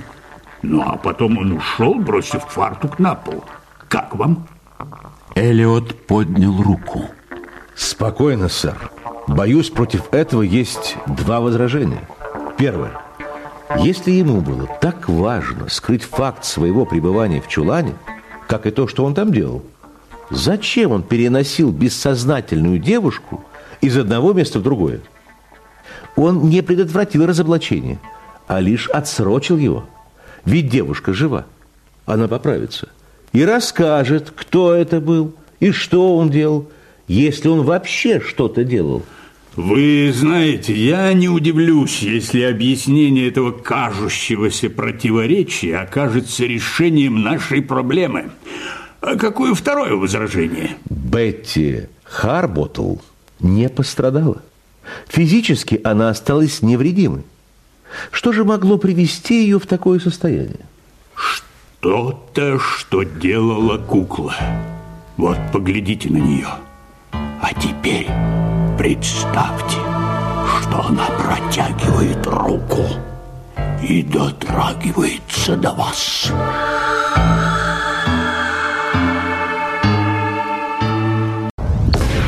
Часть шестая. После зловещего заявления доктора Фелла о главной причине шока, происшедшего с бедной горничной, все присутствующие перевели взгляд на механическую куклу. Живо представили себе, как она до них дотрагивается, и невольно вздрогнули. От оцепенения первым опомнился Патрик Гор, он же новоиспеченный Джон Фарнли. Но, доктор, куклу никто не мог заставить двигаться. Я пытался это сделать много лет назад. Девять поколений Фарнли пытались выяснить, что же заставляет ее двигаться. Я готов заплатить тысячу фунтов тому, кто мне скажет, как она работает. Предложение весьма заманчивое. Что ж, выкатывайте ее. С надрывным скрипом и чуть слышным скрежетом куклу подкатили к окну у лестницы. Эллиот нашел в корпусе куклы отверстие. Нет, здесь никто не мог поместиться. А вы, доктор Фелл, все-таки предполагаете, что кто-то прятался в этой кукле и заставлял ее работать? Это единственное предположение, которое приходит на ум. Помните историю с автоматом Мальзеля, который умел играть в шахматы? Там внутри прятался маленький ребенок. А теперь взгляните на нашу куклу, и вы обнаружите, что ее механизм недавно смазывали маслом. Но особенно интересно вот что. Пока присутствующие с удивлением наблюдали за доктором Феллом, тот с грохотом вылез из чулана с ветхой деревянной шкатулкой в руках. В тот же самый момент из библиотеки поднялись Кеннет Марри и Натаниэль Барроуз. Странная коллекция редких древностей, вы не находите? В шкатулке лежали несколько детских стеклянных шариков, ржавый перочинный нож с расписанной рукояткой, несколько рыболовных крючков, маленький тяжелый свинцовый шар, в который букетом были варены четыре больших крюка, и, что было особенно неуместно, старая женская подвязка. Но не это привлекло всеобщее внимание. Все уставились на то, что лежало сверху, двойное искусственное лицо или пергаментная маска на проволочном каркасе, образующая подобие головы с лицом сзади и спереди, как на изображениях Януса. Маска Бога. Маска, которую надевал церемонимейстер, председательствующий на сборищах ведьм. Дорогой Мэллиот, это немного корректирует наши с вами выводы. Нет никакого разветвленного сатанинского культа. Все это дело состряпано одной плутоватой душой и только одной. Все, от душевной жестокости до убийства, дело рук одного человека. Дарю вам эту идею. А я кое-что посмотрю в саду. Идемте, инспектор Эллиот. И в этот момент кукла зашевелилась. Пейдж по сей день клянется, что ее никто не трогал. Семь человек толклись на скрипучем потрескавшемся полу, плавно спускавшемся к лестнице. Задел ли кто ее рукой, ногой или плечом, никто не знал. Все увидели только ветхую куклу, неожиданно рванувшуюся вперед, как машину, которой отказали тормоза. Все видели, как два центнера дребезжащего железа вышли из повиновения и устремились к лестнице. Все слышали скрип колес, стук трости доктора Фэлла, спускавшегося вниз, и отчаянный вопль инспектора Эллиота. Пейдж успел дотянуться до куклы, схватился пальцами за ее постамент и попытался остановить убегающую махину, но сил не хватило, и кукла, стуча колесами, загрохотала по ступеням, сметая все на своем пути. Черная фигура пролетела в дюйме от доктора, вышибла дверь и вылетела в коридор. Одно из колес отвалилось от удара, но ее инерция была слишком велика. Пошатнувшись, она толкнула дверь в коридоре, и та открылась. Он помнил, что это за комната. Там лежит горничная Бетти Харботл, и она не переживет нового потрясения. Прошло несколько томительных секунд, из спальни вышел доктор Кинг с лицом белым, как бумага. Кто, черт возьми, это сделал? Дознание по делу сэра Джона Фарнли, состоявшееся на следующий день, произвело сенсацию, взбудоражившую весь журналистский мир Великобритании. Попивая за завтраком крепкий черный кофе, Брайан Педж благодарил судьбу за то, что не было дознания по фактам, случившимся вчера днем. К счастью, горничная Бетти Харботл не умерла, но она почувствовала дыхание смерти, когда во второй раз увидела ведьму и, разумеется, была не в состоянии говорить. Обсуждение произошедшего по горячим следам не дало результата. Мы ни черта не можем доказать, несмотря на цепь фактов, которую имеем. Виктория Дейли убита, может быть, бродяга, а может быть, нет. Это было год назад. Сэру Джону Фарнли перерезали горло. На горничную Бетти Харботл кто-то напал. Потом вынес с чердака, а ее порванный фартук найден наверху в чулане. Дактилограф исчезает и возвращается. И, наконец, кто-то умышленно пытается убить вас, доктор Фелл, сбросив вниз эту куклу. Вы спаслись только чудом. Я сам виноват. Я слишком много говорил. Однако, сэр, это говорит о том, что вы на правильном пути. Убийца понял, что вы слишком много знаете. Что же касается того, что это за след, то если у вас есть какие-нибудь идеи, сейчас самое время поделиться ими со мной. У меня нет никаких тайн. Кроме того, я не уверен, что куклу столкнули вниз с целью, которую можно поэтично назвать моим устранением. А где сейчас кукла? Я засунул ее обратно в чулан. После повреждений, которые она получила, она годится только на лом. Я собирался покопаться в ней, но сомневаюсь, сможет ли тут что-нибудь сделать даже мастер-механик. Мне кажется, что именно для этого убийца и сбросил ее с лестницы. После этого разговора Брайан Пейдж провел тревожную ночь. В этот день все ждали дознания, назначенного следователем Уайтхаусом по делу о смерти Джона Фарнли. Около девяти часов зашумели автомобили. Мрачное помещение, в котором предстояло провести дознание, было набито до отказа. Все началось с того, что леди Фарнли опознала тело. Даже эта, как правило, простая процедура вызвала ряд вопросов. Едва леди Фарнли начала говорить, как поднялся мистер Гарольд Уэлкин. От имени моего клиента я вынужден протестовать против заявленного опознания с точки зрения соблюдения формальностей, ибо на самом деле покойный не был сэром Джоном Фарнили. Последовало долгое препирательство со следователем, к которому присоединился красный и негодующий Барроуз, очень вовремя насевший на мистера Уэлкина. Но тот, вспотев от удовлетворения, быстро сдался. Он дал понять, что борьбы не избежать, и все это почувствовали. Начали с Кеннета Марни. Вся история выползла на свет, и присутствующим стало окончательно ясно, что покойный был обманщик. Только после этого свои показания дали Натаниэль Барроуз и Брайан Пельдж. А затем вызвали доктора Кинга. Следователь Уайтхаус приступил к допросу.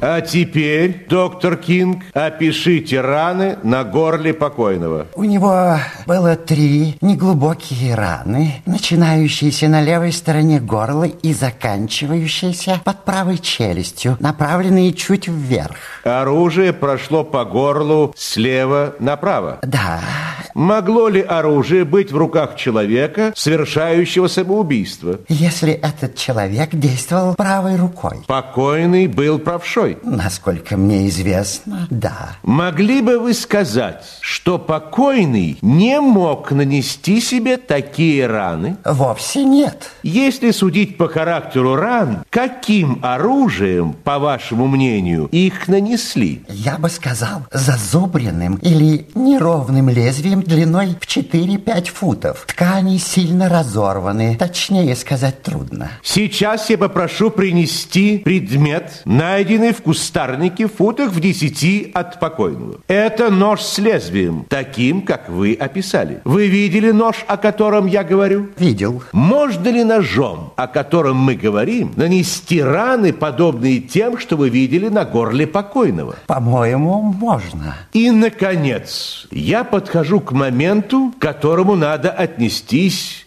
с большой осторожностью. Мистер Барроуз показал, что в момент падения покойный стоял на краю пруда, спиной к дому. Мистер Барроуз не мог сказать определенно, был ли покойный один, хотя я настаивал на ответе. Скажите, в том случае, я говорю, в том случае, если покойный был один, мог ли он отбросить оружие на расстояние примерно 10 футов?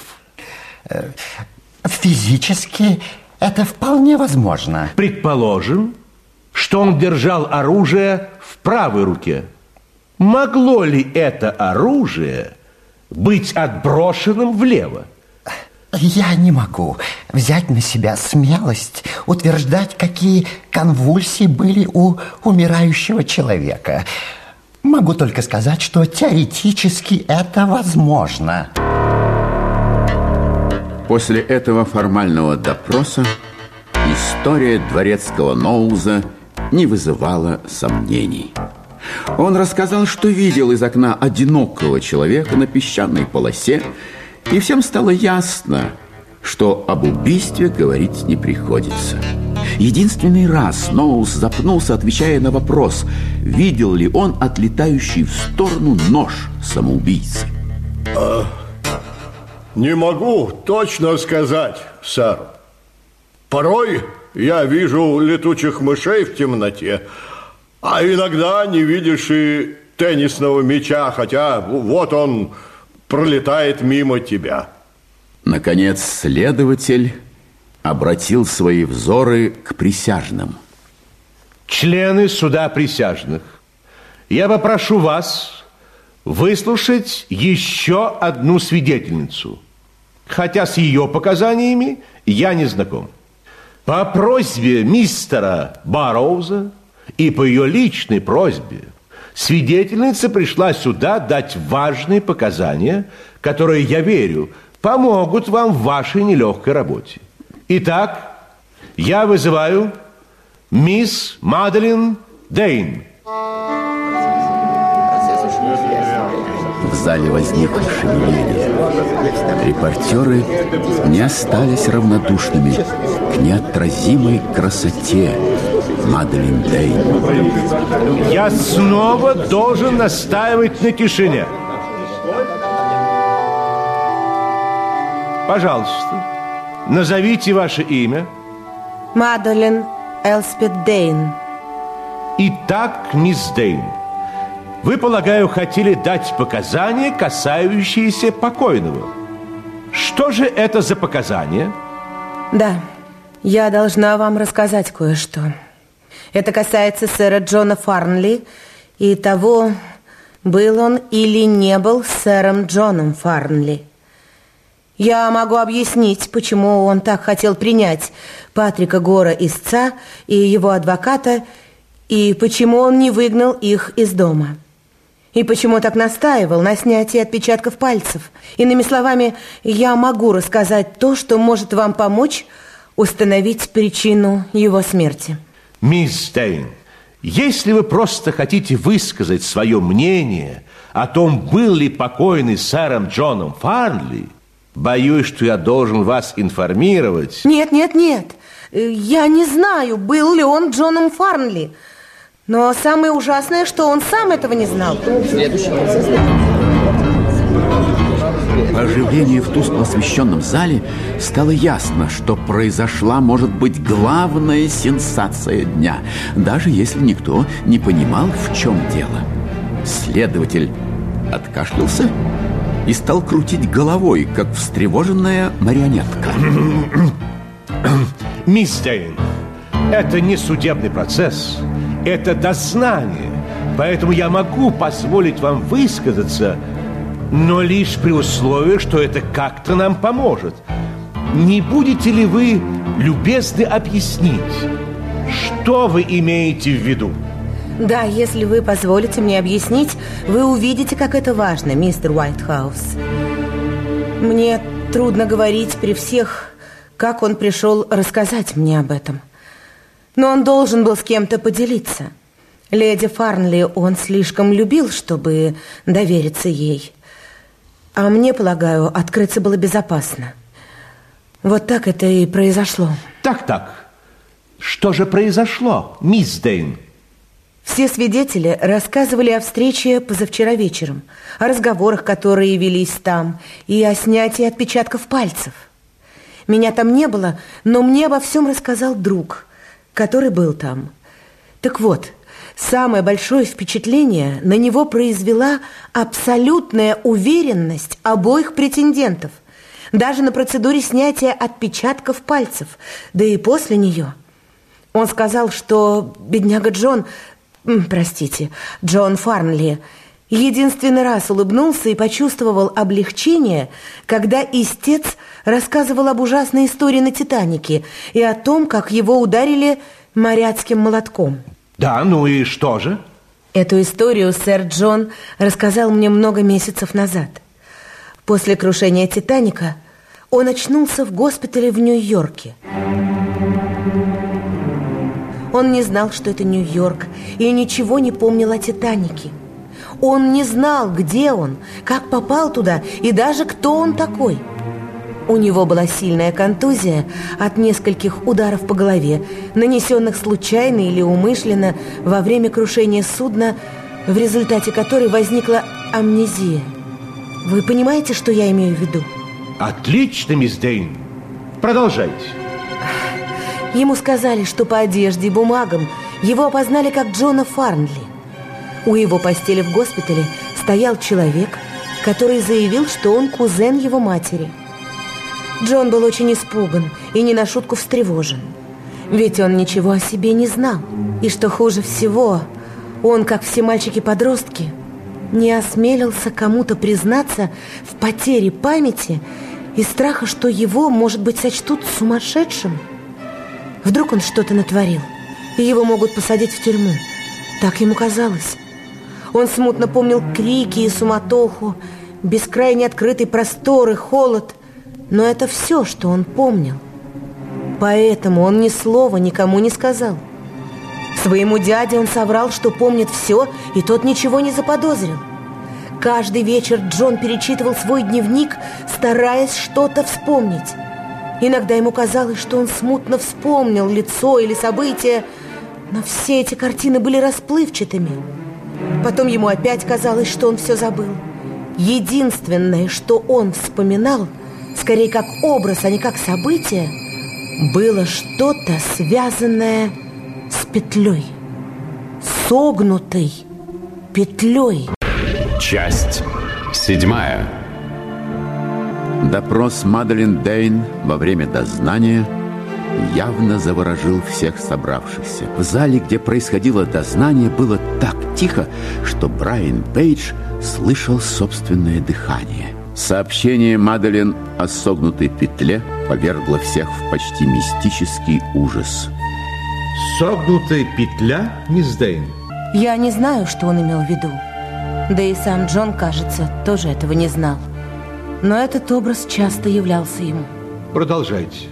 Сначала, живя в Колорадо, он боялся, что его посадят в тюрьму, если он что-то сделает не так. Он боялся писать домой, поэтому никогда не писал. Но потом все началось снова, когда умер его брат Дадли Фарнли, и он стал наследником титула и состояния. Ему пришлось приехать в Англию. Он думал, что он наконец-то все вспомнит, а он не вспомнил. Он говорил, что ему надо знать правду, даже если окажется, что он не Джон Фарнли, что он больше не сумасбродный мальчишка-подросток и воспримет это спокойно. И если он докопается до истины, это будет величайшим достижением в его жизни.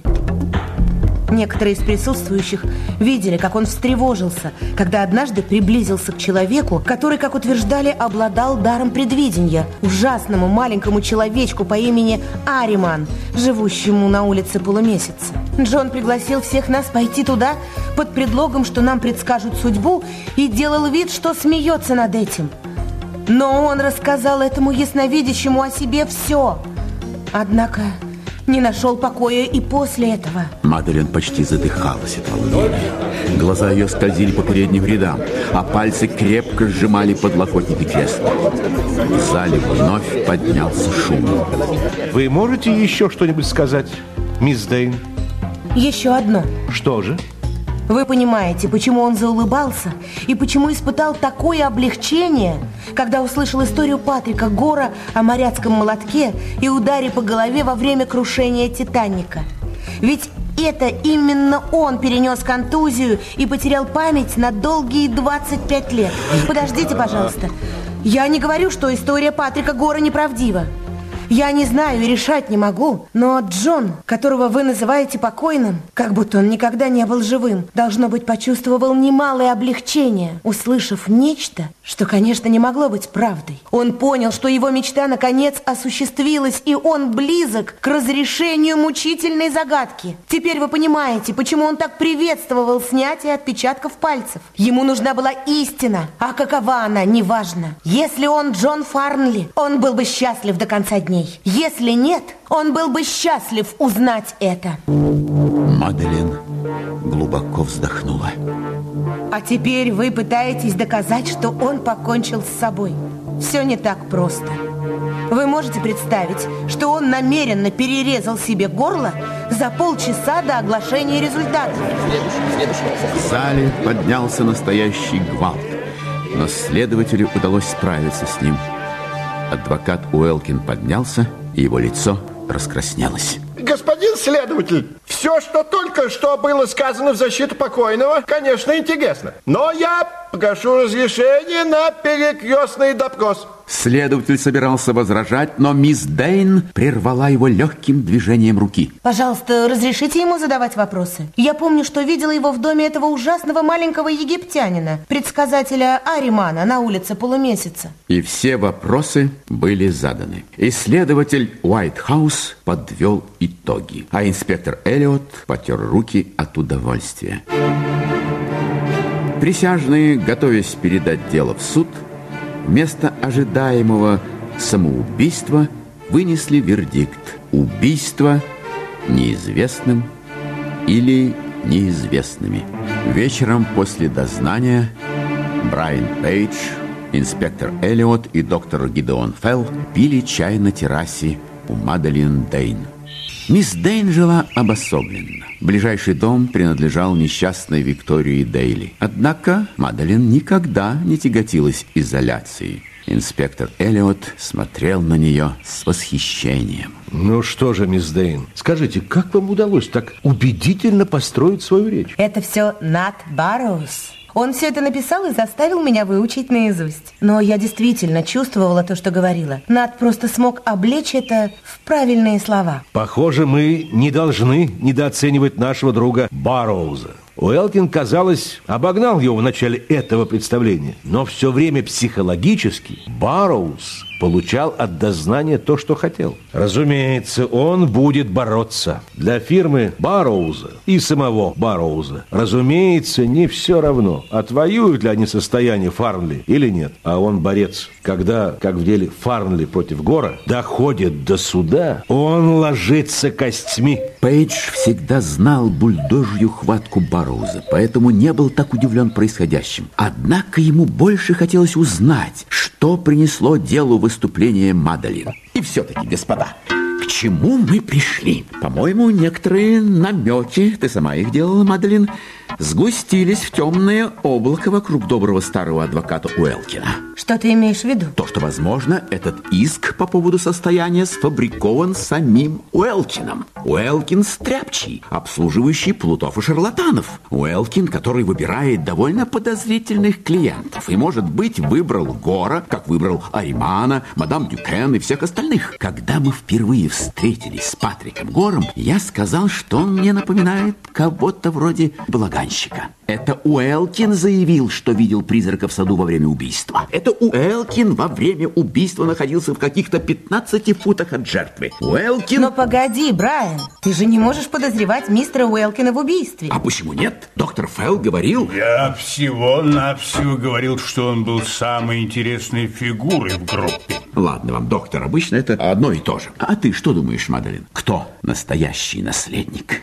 Ты вчера сказала мне, что считаешь покойного Фарли обманщиком. Да, сказала. Но я не понимаю, как можно его не пожалеть. Он не хотел быть обманщиком. Он хотел лишь знать, кто он такой. Что же касается мистера Уэлкина, то он не мог быть убийцей. Он единственный из нас не был на чердаке, когда... Конечно, это ужасно говорить об этом после обеда и в такой чудесный вечер, но его не было на чердаке, когда упала кукла. Доктор Фелл вдруг встал и кивнул Элиоту. О, да. А теперь, с вашего позволения, мы вас покинем. Нам с инспектором надо успеть на десятичасовой поезд в город. У нас совещание в Скотланд-Ярде. Но прежде, вероятно, будет лучше, если я вам сообщу кое-какие несерьезные тайные слухи. Например, что сегодняшнее дознание имело двоякую цель. Мы надеялись на вердикт убийства и надеялись, что кто-нибудь из свидетелей допустит оплошность. Так оно и вышло. Мы добились вердикта убийства, и кое-кто совершил грубую ошибку. И кто же ее совершил? Об этом мы расскажем вам за определенную цену, мисс Дейн. Сначала скажите-ка мне, я ведь прав, подозревая, что мистер Нат Барроуз работает над доказательством некой теории. В чем же она заключается? Маделин загасила сигарету. Нат подозревает Кеннета Мари. Горящий кончик сигареты Элиота остановился в воздухе.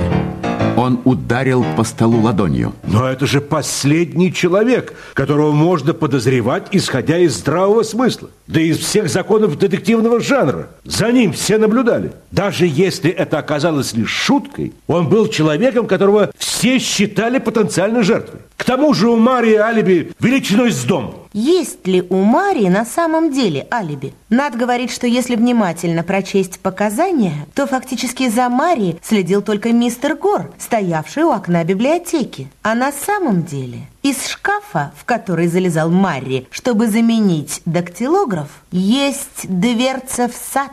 Ах, вот оно что! Мари сам сказал, что залез туда, чтобы заменить поддельный дактилограф настоящим, чтобы это не заметили из окон. Я начинаю понимать. Вот именно. Я рассказала об этом Нату, а он ужасно заинтересовался. Он предполагает, что все это сфабрикованный заговор против бедного Джона. Он говорит, что поскольку у Патрика Гора хорошо подвешен язык и у него имеется интересная информация, вы приняли его за лидера группы. Но Нат утверждает, что мистер Мари настоящий... Главарь? Вот-вот, главарь банды. Банды, состоящие из Гора, Уэлкина и Мари. Причем Гор и Уэлкин марионетки, у которых не хватает мужества на какое-либо настоящее преступление, а Мари – мозговой центр. Уэлкин имел возможность сообщить ему через того карлика-предсказателя из своей клиентуры, что сэр Джон Фарнли страдает потерей памяти и душевной болезнью на почве, ну, вы знаете сами. Поэтому Мари, старый домашний учитель, решил использовать обманщика с поддельными документами. Через Уэлкина он нашел среди его клиентов подходящего кандидата – Гора. Мари в течение шести месяцев подробнейшим образом инструктировал его. Над говорит, что именно поэтому речь и манера поведения Горы так похожи на речь и манеру поведения Мари. Над сказал, что вы это заметили, доктор Фелл. Доктор Фелл с любопытством взглянул на Маделин. Продолжайте, пожалуйста. Согласно плану Мари, Уэлкину и Гору, безнравственным трусливым людишкам, предстояло сыграть свои роли. Каждый, видите ли, должен был охранять свою часть дома. Уэлкин находился в столовой, Гор должен был наблюдать за окнами библиотеки по двум причинам. Во-первых, чтобы клятвенно подтвердить алиби мистера Марри. Во-вторых, чтобы помешать всем остальным смотреть в окно, пока мистер Марри был в библиотеке. Они надеялись, что Джон, может быть, сломается и признается, что потерял память и не уверен в том, что может считаться настоящим наследником. Тогда его можно было бы оставить в живых. Но он не признался. Поэтому они его убили. Но мистеру Мари надо было объяснить, почему он так неоправданно задержался со сравнением отпечатков пальцев. Поэтому он придумал фокус с дактилографами. Сначала украл, а потом вернул один из них. Скажите, а мистер Барроуз объясняет, как мистер Марри совершил убийство незамеченным на глазах у Ноулса и фактически на глазах у самого Барроуза? Нет, этого он мне не сказал. Или не хотел, или у него еще не сложилось на этот счет собственного мнения. У него еще не сложилось на этот счет собственного мнения. Слегка замедлена мозговая деятельность. Немного опоздал с домашним заданием. Ах, моя старинная шляпа! Нет, мисс Дейн, в умозаключениях вашего друга есть слабые места. Очень слабые. Я согласна. Мне кажется, я и сама в это не очень верю. Но я вам уже говорила, что хотела бы знать, что за намеки вы делали нам относительно случившегося. Знаете, мисс Дейн, рискуя показаться слишком настойчивым, я все же собираюсь задать вам еще один вопрос, прежде чем сам вам все расскажу. Как вы думаете, почему Фарнли беспокоился все 25 лет? Почему его так тяготили и подавляли воспоминания?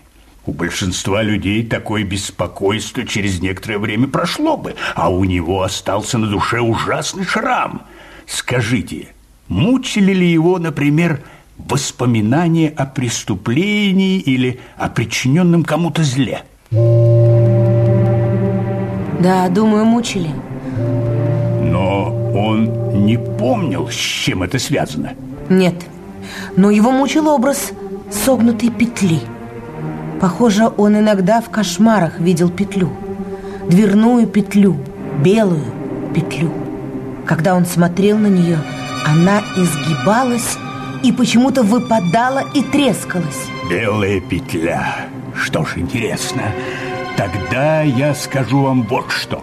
Здесь с самого начала много говорили о том, что кого-то ударили или не ударили по голове тем, что было описано как деревянный моряцкий молоток. Много толков вызывал этот поступок, но не молоток.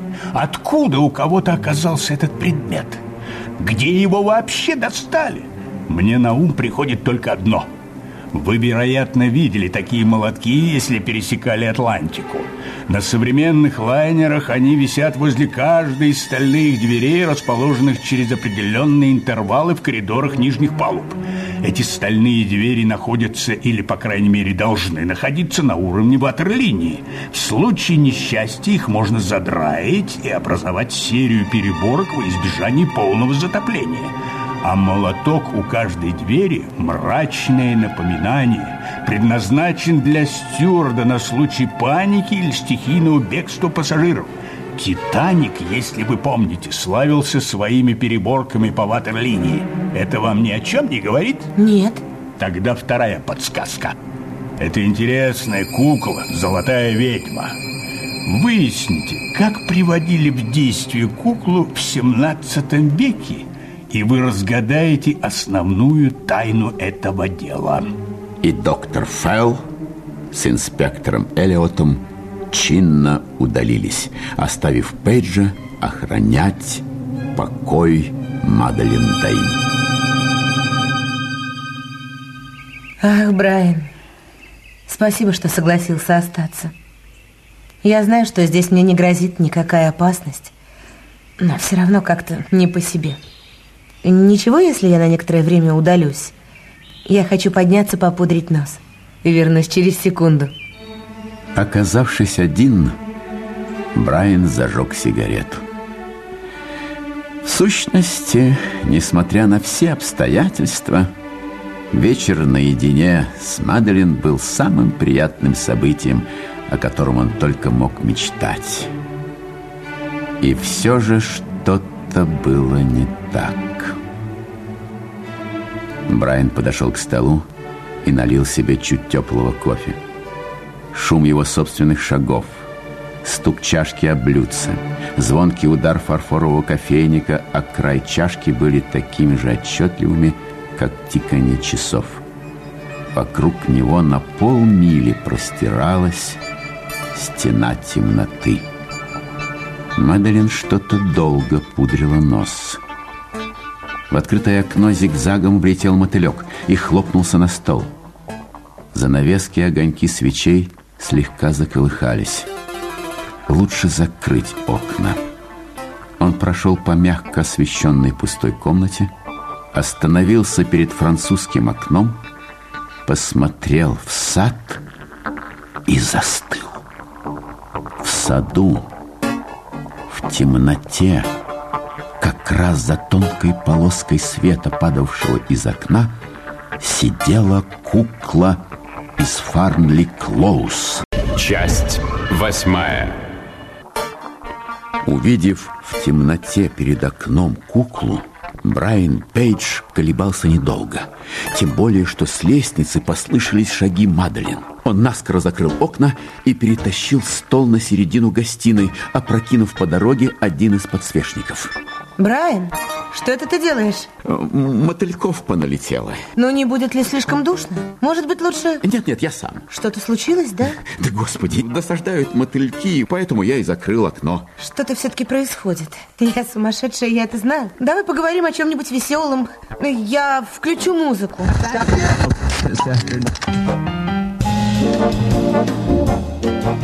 Мадалин, знаешь, о чем я думаю? Мне бы хотелось знать. О культе ведьм. Ты когда-нибудь слышала о культе ведьм в этих местах? Вчера доктор Фелл и инспектор Эллиот между делом озвучили некоторые факты. Ты знала, что после убийства Виктории Дейли обнаружили, что ее тело натерто мазью, состоящей из сока пастернака, аконита, лопчатки, белладонны и сажи? Но для чего это? Причем тут все эти ужасы? Очень даже причем. Это одна из разновидностей знаменитой мази. Ты, наверное, о ней слышала, которой сатанисты натирались перед тем, как отправляться на шабаш. Так сделала и Виктория Дейли, явно неравнодушная к черной магии. Шабаш начинается в полночь, но ее убили в 11.45. А самое главное, что бродяга ли убил Викторию Дейли или нет, в этом доме во время убийства или сразу после него находился третий человек. Почему, Брайан? Я ничего не понимаю. Из-за состава мази. За 600 лет накопилось множество свидетельств людей, утверждавших, что они посещали шабаш ведьм и видели сатану. Когда читаешь их больше всего, впечатляет абсолютная искренность и подробные детали. Эти люди описывали то, чего на самом деле не могло быть. Фантастические полеты по воздуху, чудеса и призраки, эти демоны и привидения, злые и добрые духи. Что заставляет людей верить в это? Аконит и Беладонна. Вот именно. Я считаю, что это и есть объяснение. Белладона, проникая через поры кожи и под ногти, быстро вызывает возбуждение. Безумные галлюцинации, бред, и в конце концов человек теряет сознание. Добавь к этим симптомам, вызванные аконитом, умственные расстройства, тошноту, замедление движений, нерегулярное сердцебиение и, наконец, беспамятство. Да.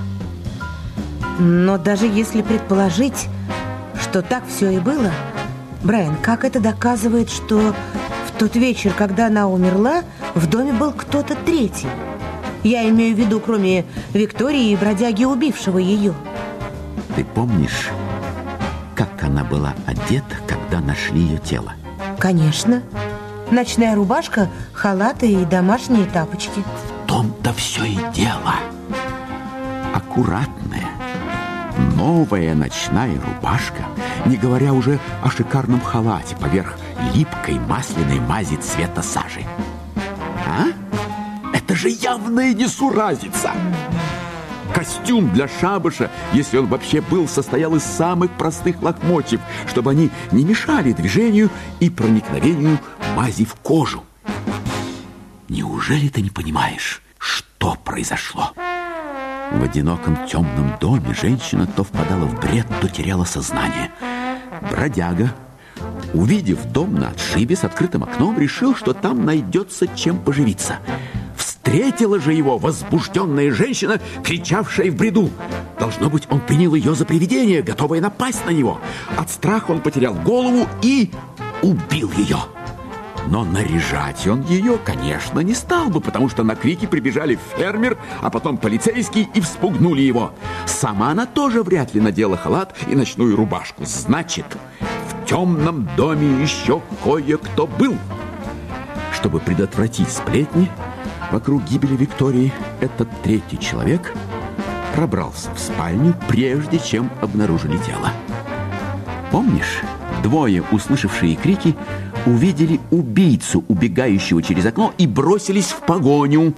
Они вернулись лишь спустя некоторое время. Именно за этот промежуток некто снял ведьмовскую одежду Виктории и для пристойности одел ее в ночную рубашку, халат и тапочки.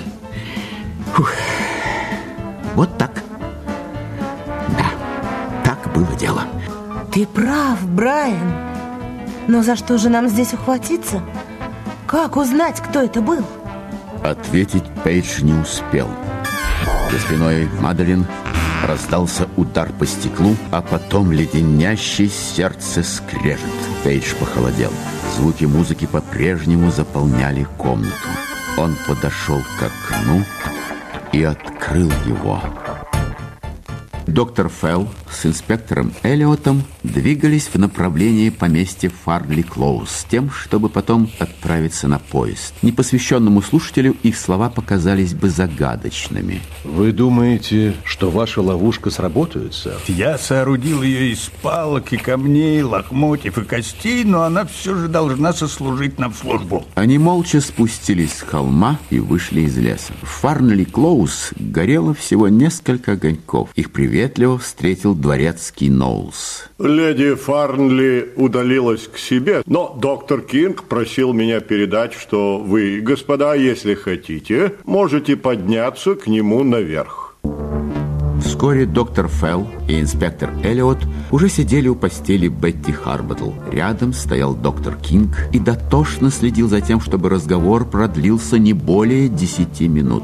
Горничная была еще слишком слаба. Здравствуйте, Бетти. Вы знаете, кто вы, моя дорогая, и почему вы здесь? Вы хотите, чтобы я вам рассказала, что со мной случилось? А вы можете? Я поднялась на чердак, чтобы взять яблоко.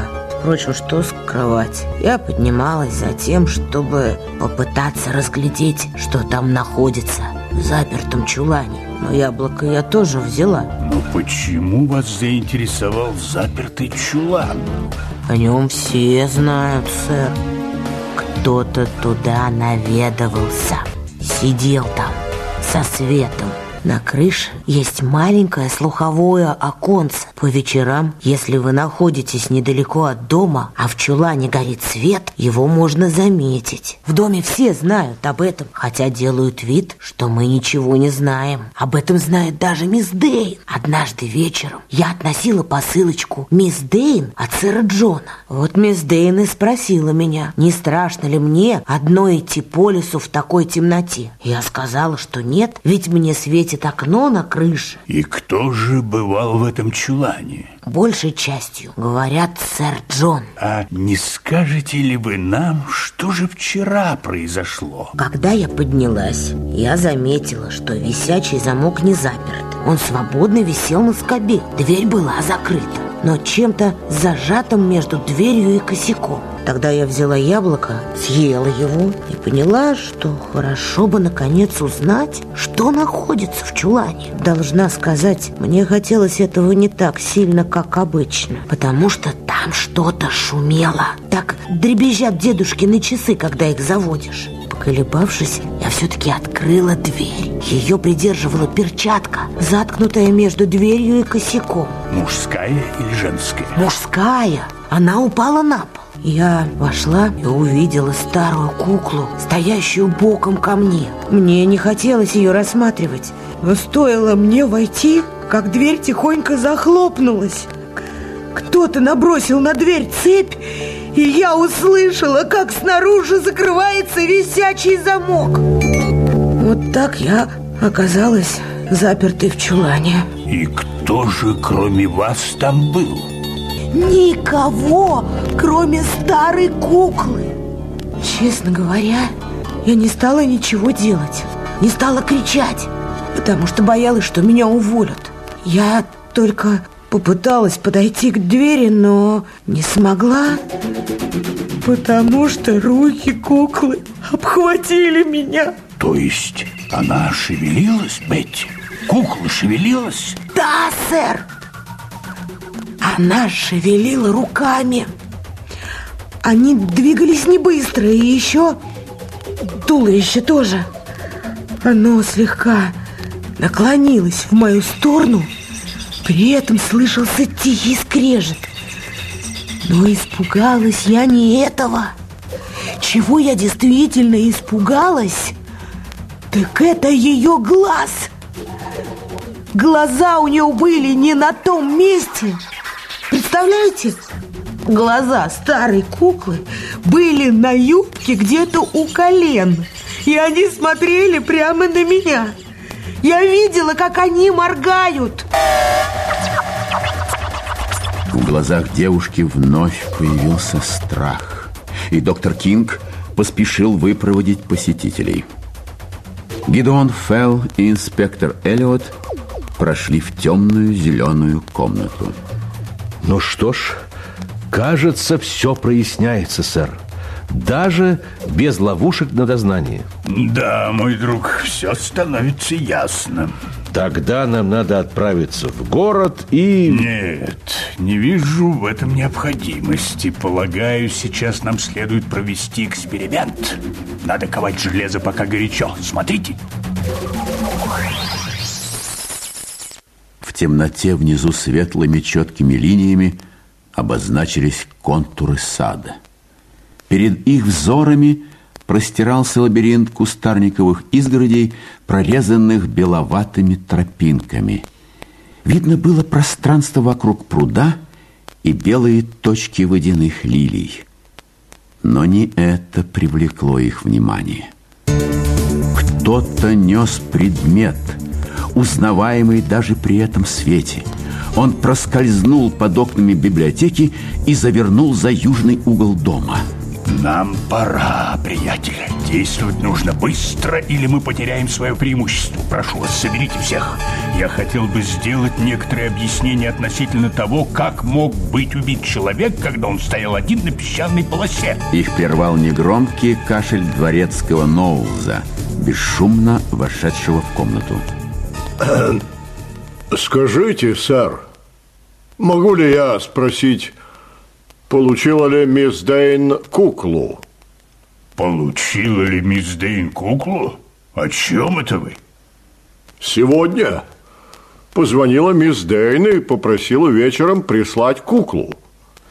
Меня удивила эта странная просьба, но мисс Дейн объяснила, что к ней вечером приедет джентльмен, эксперт по автоматам, и она хочет, чтобы он взглянул на нее. Я отослал куклу на телеге. А потом сюда пришел мистер Барроуз. Он тоже знает этого джентльмена, эксперта по автоматам. И с досадой сообщил, что кукла, она пропала. Как популярно становится ведьма в старости. Что ж, я спущусь в библиотеку и соберу там всех, а вы, Эллиот, бегите к мисс Дейн. Кажется, кое-что идет не совсем так, как мы с вами предполагали. Шагая по направлению к дому Маделин Дейн, инспектор Эллиот уговаривал себя, что причин для спешки нет. Однако стоило ему выйти на опушку леса, как прогремел выстрел. Брайан Пейдж стоял у открытого французского окна и глядел в сад. После удара по стеклу он был готов ко всему, кроме того, что в саду никого не окажется. Однако кукла исчезла. Спокойный свет, почти обесцветивший траву, выявил чуть видные следы железных колес. Маделин подошла к окну. Что это было, Брайан? Я не знаю. Надо посмотреть. Не ходи туда. Пожалуйста. Видишь ли, я знаю. Я знаю. Там была кукла и теперь исчезла. Я видела это сквозь заднюю дверь, когда была на кухне. И я ничего тебе не сказала, чтобы не волновать. Не ходи туда. Не гонись за ним, я умоляю тебя. Брайан глядел в ее испуганные глаза и на изгиб нежной шеи. Маделин, из всех неподходящих мест, если говорить честно, это самое неподходящее. Из всех возможных моментов, если говорить честно, это самый неподходящий. Но, Мадлен, я люблю тебя. Брайан, но почему ты никогда не говорил мне об этом? Почему ты раньше не сказал? Потому что мне казалось, что ты мной не интересуешься. Мне не хотелось, чтобы надо мной смеялись. Ты думал, я буду смеяться? Угу. Если честно, да. Она взяла его за плечи и, подняв голову, пристально посмотрела ему в лицо. Но тут из сада донесся шум шагов. Они быстро отпрянули друг от друга. Из гущи лавровых деревьев появилась фигура. Через секунду Пейдж с облегчением увидел, что это всего лишь Натаниэль Барроуз. Ну, здравствуйте. Я пришел за куклой. За куклой? Вы бы не стояли у окна. Да, Маделин, за куклой, которую ты сегодня взяла в Фарнли Клоуз. Брайан Пейдж повернулся и недоуменно уставился на девушку. Над, о чем ты, черт возьми? Куклу, которую я взяла? Я и не думала ее брать. Дорогая моя Маделин, сегодня ты позвонила в Фарли Клоуз и попросила привезти к тебе эту куклу. Ее привезли и оставили в угольном сарае. Ты, должно быть, совсем сошел с ума, Над. Что ж, превосходный ответ. Ладно, неважно. Пойдемте в сарай, убедитесь. Пейдж распахнул дверь в сарай и действительно увидел куклу. И что я говорил? Брайан, ты веришь, что я никогда ничего подобного не делала? Я вовсе не просила присылать ее мне. Я о ней не думала, поверь. Зачем мне это делать? Мадлен, разумеется. Я верю, что ты не звонила туда. Может быть, войдем в дом? Я бы хотел немного поговорить об этом с вами обоими. Только подождите минуту, я включу в машине габаритные огни. Мадалин с Пейджем зашли в дом и взглянули друг на друга. И через секунду оба услышали хлопок из лавровой рощи или фруктового сада, находящегося за ней. Поблизости послышался звук рвущейся пружины в часах, и часы остановились. Брайан перевел взгляд и с ужасом заметил маленькую круглую дырочку в центре чуть видной паутины трещин в оконном стекле. Часть девятая. Стоя у распахнутого окна в доме Мадлен Дейн, Брайан Пейдж с ужасом осознал, что в него и в Мадлен только что стреляли. Мадлен, отойди от окна. Это невероятно. Но кто-то стреляет в нас из сада. Куда, черт возьми, ушел Нат? Он выключил свет. Остались гореть только свечи. Он задул их как раз в тот момент, когда обливающийся потом Барроуз в котелке на бекре, низко наклонившись, словно убегая от врагов, ввалился в дом. Там кто-то есть. Мы это заметили. Добрый вечер.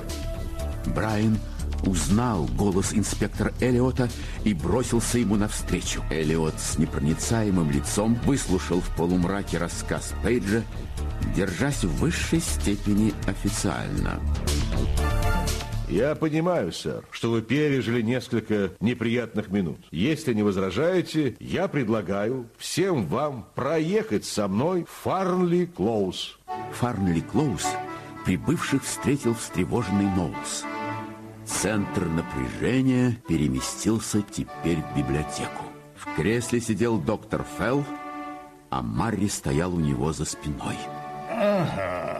Добрый вечер, мисс Дейн, мистер Барроуз, мистер Пейдж. К мистеру Уэлкину и мистеру Патрику Гору отправлены курьеры. Надеюсь, скоро все будут в сборе. Ноулс, пригласите леди Фанли присоединиться к нам. Не ходите сами, пошлите горничную. Я бы предпочел, чтобы вы остались здесь. А пока мы кое-что обсудим. И что же мы будем обсуждать? Характер некой особы. Я думаю, мы поговорим о том, кто склонил Викторию Дейли к сомнительным удовольствиям колдовства. Совершенно верно. Этот человек и есть убийца. Расскажите, что вы думаете? Пейдж старательно и живописно повторил свою версию убийства Виктории Дейли. Что вы думаете, доктор Фелл? Возможно ли это? Не просто возможно. Это весьма вероятно, мой друг. Дело в том, что среди вас, господа, действительно есть человек уже много лет, питающий тайную любовь к подобным вещам. Но на самом деле его ведет не вера в черную магию, а всего лишь праздная и ненасытная любовь к мистификациям. Нечто вроде хобби. И кто же это, доктор? Пока скажу лишь, что этот человек доверился немногим верным единомышленникам. Их, вероятно, было двое, трое, максимум четверо. Наверное, мы никогда не узнаем их имен. Он тщательно обрабатывал их, давая читать множество книг по колдовству. Разумеется, эти глупцы никогда не выходили из дому и не вылетали из комнаты в ночь, когда готовились к шабашу. Разумеется, все дело в мази, главными ингредиентами которой являлись аконит и белладонна. Удовольствие заключалось в наблюдении за разложением умов под действием наркотиков. И чтобы эта деятельность не была придана огласке, две ночи назад у пруда убили человека. В комнате повисла жутковатая тишина. Первой не выдержала Мадлен Дейн. Скажите же, наконец, кто стоял за этим? Это же так просто, мисс Дейн.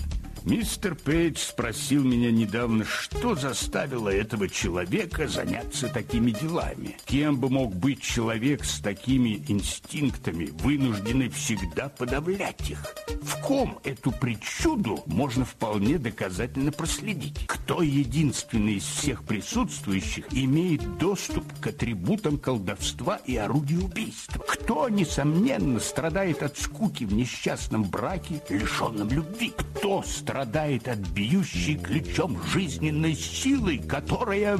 Барроуз вскочил, словно в одночасье прозрел. А в это время Ноулс, стоящий у открытой двери библиотеки, шепотом совещался с кем-то, находящимся снаружи. Лицо Ноулза было бледно.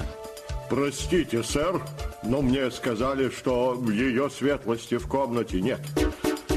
Говорят, она некоторое время назад собрала вещи, взяла машину из гаража и... Доктор Фелл кивнул. Своим бегством она себя выдала. И мы теперь без труда получим ордер на арест леди Фарнли по обвинению в убийстве. Не говорите мне, что это вас удивило. Вот вы, мисс Дейн, разве вы не знали ее лучше других? Разве вы не знали, как она вас ненавидела? Я этого не знала, хотя догадывалась. А теперь подумайте, леди и джентльмены, что беспокоило покойного сэра Джона Фарнли? Почему в тот самый вечер, когда ему был брошен вызов, ничего не делал, а только вышагивал по библиотеке и беспокоился о Виктории Дейли? Возьмем историю хозяйки дома Молли Бишоп, решительной девушки и прекрасной актрисы. Давным-давно она любила юного Джона Фарнли. Потом он вернулся, и она вышла за него замуж замуж. Представьте, в какую ярость она пришла, поняв, что это не тот самый человек. Она всегда любила Джона Фарнель с детства. И даже когда он уехал в Америку, она осталась близка семейству Фарнелли и уговорила сэра Дадли предоставить Ноулзу место дворецкого в своем доме. Не так ли, Ноулс? Во время всей речи доктора Фелла Ноулс не шевельнулся. Он открывал и закрывал рот, безмолвно кивал в ответ, но ничего не говорил, только взгляд его выражал ужас. Таинственный чулан с детства привлекал ее внимание, и, по всей видимости, Молли Бишоп уже давно повадилась брать книги из запертого чулана. Элиот так и не смог выяснить, когда она основала свой личный культ сатаны. Но это было за несколько лет до ее свадьбы. Вы можете догадаться, с какой ледяной вежливостью он стал относиться к ней, когда он узнал о ее сатанинских пристрастиях. Ведь как он узнал, что она сатанистка, так и она, безусловно, очень скоро узнала, что он не настоящий Джон Фарнли. А почему он не мог ее выдать? Да потому, дорогой мой Мари, что они хранили тайны друг друга. Конечно, Фарль знал, что его жена была соучастницей убийства Виктории Дейли. Но он не мог ее выдать, потому что в противном случае она доказала бы, что он не Джон Фарнли. Тогда и он тоже мог бы оказаться преступником. Маделин внимательно смотрела на доктора. Что-то вроде этого вы уже сегодня говорили, но я все равно многого не понимаю. Например, про согнутую золотую петлю. В этом-то и заключается тайна всего дела. В конце концов, мы к этому подойдем. И вот положение меняется. Появляется претендент на титул о состоянии Фарнли. Для Молли это означает, что открываются новые возможности. Смелые, рискованные, обнадеживающие. Если ее муж лишится наследства, а это весьма вероятно, у него больше не будет причин молчать относительно ее, и он ее выдаст. Поэтому он должен умереть. Значит, это было тщательно спланированное преступление? Ничуть нет.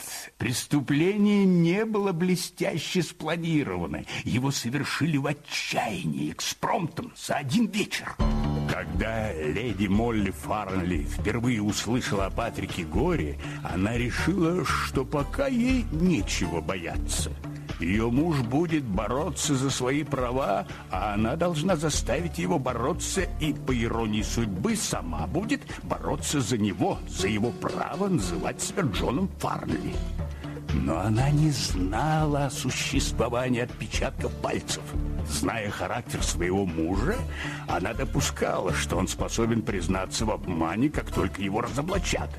А значит, для нее гибель неминуема. И тогда пришлось пойти на крайние меры. Она убила своего мужа. Последние слова вызвали замешательство всех присутствующих. Нечего сказать, ваша теория очень стройна. Но как адвокат семьи Фарнли я хотел бы заметить, что у вас нет доказательств. Вы не можете доказать, как именно был убит сэр Джон. А чего же, могу. Первая путеводная нить у нас появилась вчера на дознании. Вы получили доказательства на дознании? От кого? От дворецкого Ноулза. Из уст Ноулза вырвался сдавленный крик. Он сделал шаг вперед и закрыл лицо рукой но не произнес ни слова. Ах, я знаю, Ноулс, дело дрянь. Но такова жизнь. Молли Бишоп, ваш любимый ребенок, не так ли? Но вы по своей невинности, желая сказать нам правду, своими показаниями приговорили ее, словно сами повесили. Помните, на вопрос, увидели бы вы отлетающий в сторону нож или нет, вы сказали, что это бы зависело от его размера. И подытожили очень красивой фразой. Порой я вижу летучих мышей, а иногда, сэр, не видишь и теннисного мяча. Думаю, было так. Примерно во время преступления вы видели, как что-то пролетело в воздухе. Что-то очень похожее на теннисный мяч. А теперь Вспомните характер ран на шее покойного. Мистер Мари, помните, что вы утверждали относительно этих порезов? Да. Мне показалось, что они похожи на следы клыков или когтей. Совершенно верно. Даже Патрик Гор, если вы мне правильно его процитировали, сделал очень похожее замечание. Помните, он сказал, что никогда не видел ничего подобного до тех пор, пока Барни Пул, лучший дрессировщик запада Миссисипи, не был убит леопардом. Слушая доктора Фелла весьма заинтересованно, Натаниэль Барроуз и не думал сдаваться. Право, доктор, это не смешно. Неужели вы можете сказать, что это были залетающие когти? Я сделаю лучше. Я вам их покажу. Правда, вы их вчера уже видели, но не обратили внимания. Из вместительного бокового кармана доктор Фелл достал предмет, который Брайан Пейдж узнал и пришел от этого в состояние шока. Это был один из тех предметов, которые доктор Фелл извлек из деревянной коробочки, припрятанной в чулане. На ладони доктора Фелла лежал тяжелый свинцовый шар с четырьмя большими крючками, похожими на те, которые используются для ловли глубоководной рыбы. Вы интересовались назначением этой своеобразной вещицы? Конечно, нет. А между тем цыгане, я подчеркиваю, цыгане использовали его, во-первых, как метательное оружие, а также для осуществления сложных, почти фантастических краж. К шару прикреплена длинная, очень легкая и очень крепкая леска. Свинцовый шар дает необходимый для броска вес, а леска позволяет возвратить его назад с добычей. Естественно, он может разорвать человеку горло и вернуться к тому, кто его бросил. А теперь вспомните, кто в детстве много общался с цыганами? Правильно, Молли Фарнли. Где она находилась во время убийства?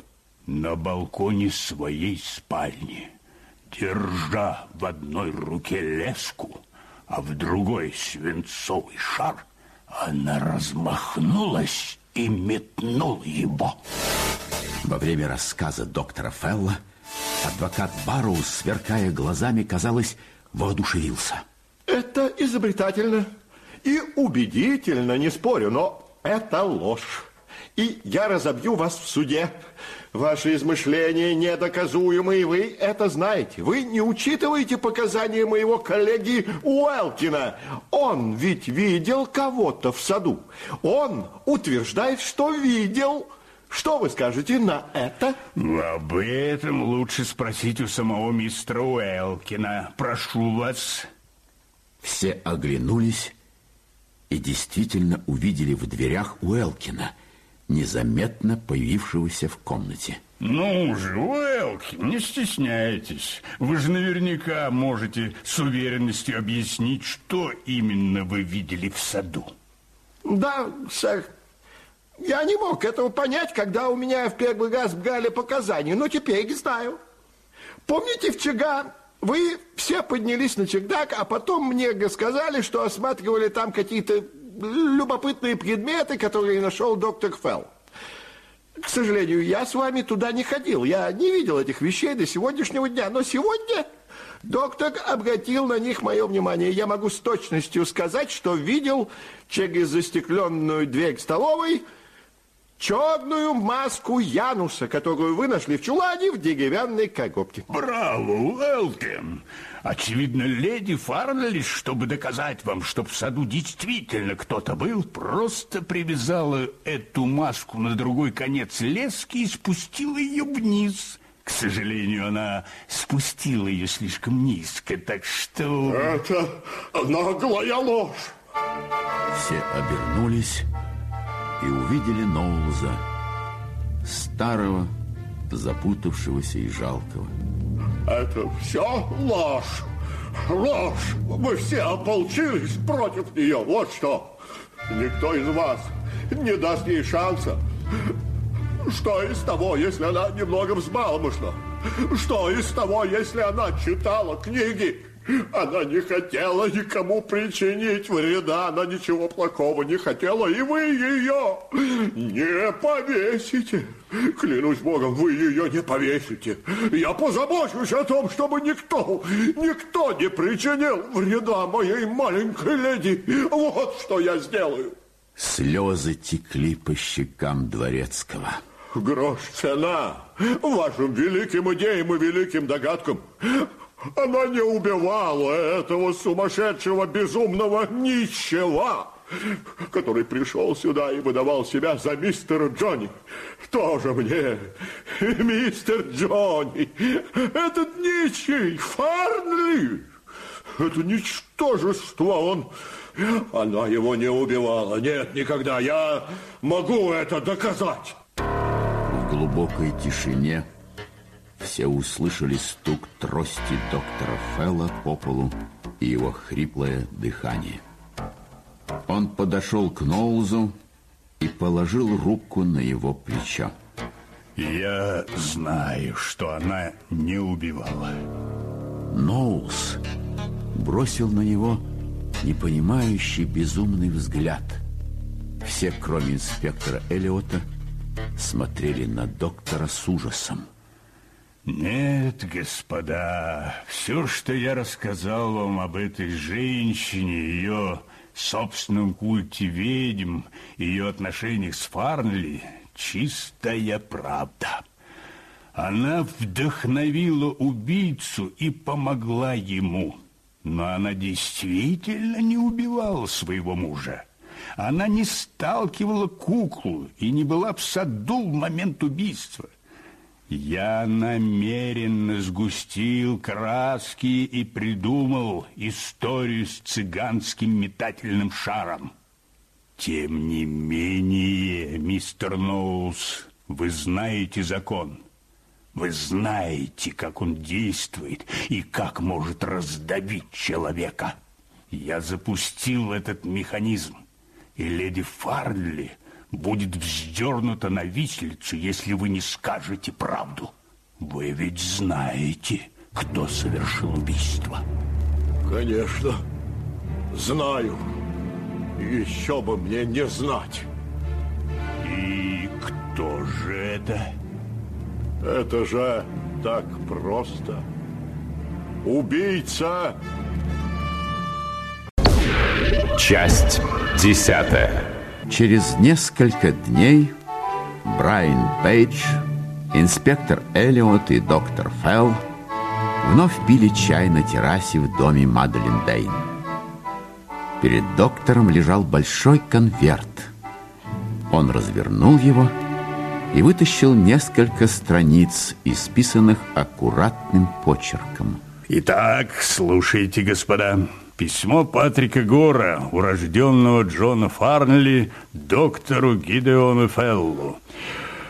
Дорогой доктор, Дорогой доктор, когда это письмо... Когда это письмо попадет вам в руки, мы с моей обожаемой Молли уже будем в одной из стран, с которой у Великобритании нет договора о выдаче преступников. Я должен раскрыть вам свою тайну. Это очень простой секрет. Очень У меня нет ног. Его можно выразить четырьмя словами. У меня нет ног. Понимаете, леди и джентльмены? Признаться, я не сразу догадался, но как только понял это, все остальное стало ясно. Впрочем, я отвлекаюсь. Прочтем дальше. Обе ноги мне ампутировали в апреле Мне 1912 ампутировали в апреле года. 1912 года, после той заварушки на «Титанике», о которой я расскажу чуть позже. Пока же необходимо сказать одно. С помощью нескольких пар разных протезов и длительной, ежедневной, болезненной практики я могу сделать свой рост таким, каким мне нужно. А в своей знаменитой роли Аримана, предсказателя, я был почти карликом, да с таким успехом, что обманул доброго мистера Гарольда Уэлкина, когда позже появился перед ним в роли Патрика Гора. Вероятно, лучше было бы начать рассказ прямо с Лучше Титаника. было бы начать рассказ прямо с «Титаника». Мы, как я уже сказал, поменялись ролями. Наш друг Патрик Гор, как я и говорил, действительно хотел меня убить. Но он пытался осуществить это с помощью удушения. Гор намеревался закрыть меня в затопляемом отсеке, а потом бежать. Я боролся. Я использовал все, что было под рукой, например, деревянный молоток, висевший у двери. Не помню, сколько раз я ударил его. Когда судно накренилось еще больше, петли не выдержали, и дверь упала мне на ноги. Вряд ли нужно говорить, что я уже без ноги оказался за бортом. Кто меня спас, я не знаю. Помню только, что меня выловили за шкирку, как щенка, и бросили в шлюпку. Тем, что я не умер, полагаю, я обязан соленой воде. Я обязан соленой воде. Хозяин цирка принял меня как Патрика Гора. Хозяин цирка принял меня как Патрика Гора и предложил осваивать науку хождения на руках. В результате отсутствия ног мне удалось обратить в свое главное преимущество. И в этом же заключается секрет загадочного оживления куклы. Хотя на самом деле вас было не просто одурачить. Я это ясно понял из ваших намеков на чердаке. Ваших намеков на чердаке. Да, это была моя большая ошибка. Мы с вами, Эллиот, наговорили тогда много лишнего, забыв о том, что убийца вполне может находиться поблизости. Да, э, читаем дальше? Да-да, конечно, доктор, конечно. Своими недавними замечаниями на Своими чердаке... недавними замечаниями на чердаке вы дали понять, что вам практически все известно. И я понял, что моя песенка спета. Но позвольте теперь вернусь к другой, более удачной истории из моей жизни. Моей самой удачной ролью была сыгранная в Лондоне роль египетского карлика-предсказателя Аримана. С этой роли по-настоящему начинается вся эта история. Дело в том, что я понятия не имел, что настоящий Патрик Гор оказывается жив, и тем более, что теперь он Джон Фарнли, баронет, пока однажды он не заявился ко мне с тем, чтобы узнать свою судьбу. Однако гораздо важнее то, что я встретил Молли. Мои чувства к ней слишком страстны, чтобы их выражать гладкой прозой. Это был внезапный роман, всепоглощающий и ослепляющий. В нем было настоящее горение. Она не считала мое искалеченное тело ни смешным, ни отталкивающим. Разумеется, мы с ней вместе все спланировали. Кто бы сомневался. Да. Ну, едем дальше. Ирония заключалась в том... Ирония заключалась в том, что именно я был настоящим наследником, и все же мы с Молли ничего не могли сделать, кроме того, что сделали. Если я хотел вернуть состояние, если я хотел открыто, никого не таясь, жить с Молли как с законной женой, у меня не было иного выхода, как только убить его, представив дело как самоубийство. Убийство было запланировано именно на тот вечер, когда оно было совершено. Это был точный расчет. Оно не могло произойти раньше, потому что я не должен был рисковать, появившись в Фарнли Клоуз преждевременно, а этот малый не мог совершить предполагаемое самоубийство до тех пор, пока не узнал обо всех доказательствах против него. Вы понимаете, какая великолепная возможность представилась мне, когда он появился в саду во время сравнения отпечатков пальцев. Я просто подошел к этому малому, свалил его с ног и убил у пруда складным ножом, который вы потом нашли в кустарнике. Вот и все. Вот и все. Но, как вы сейчас поймете, Гор все же допустил одну ошибку. Вот слушайте.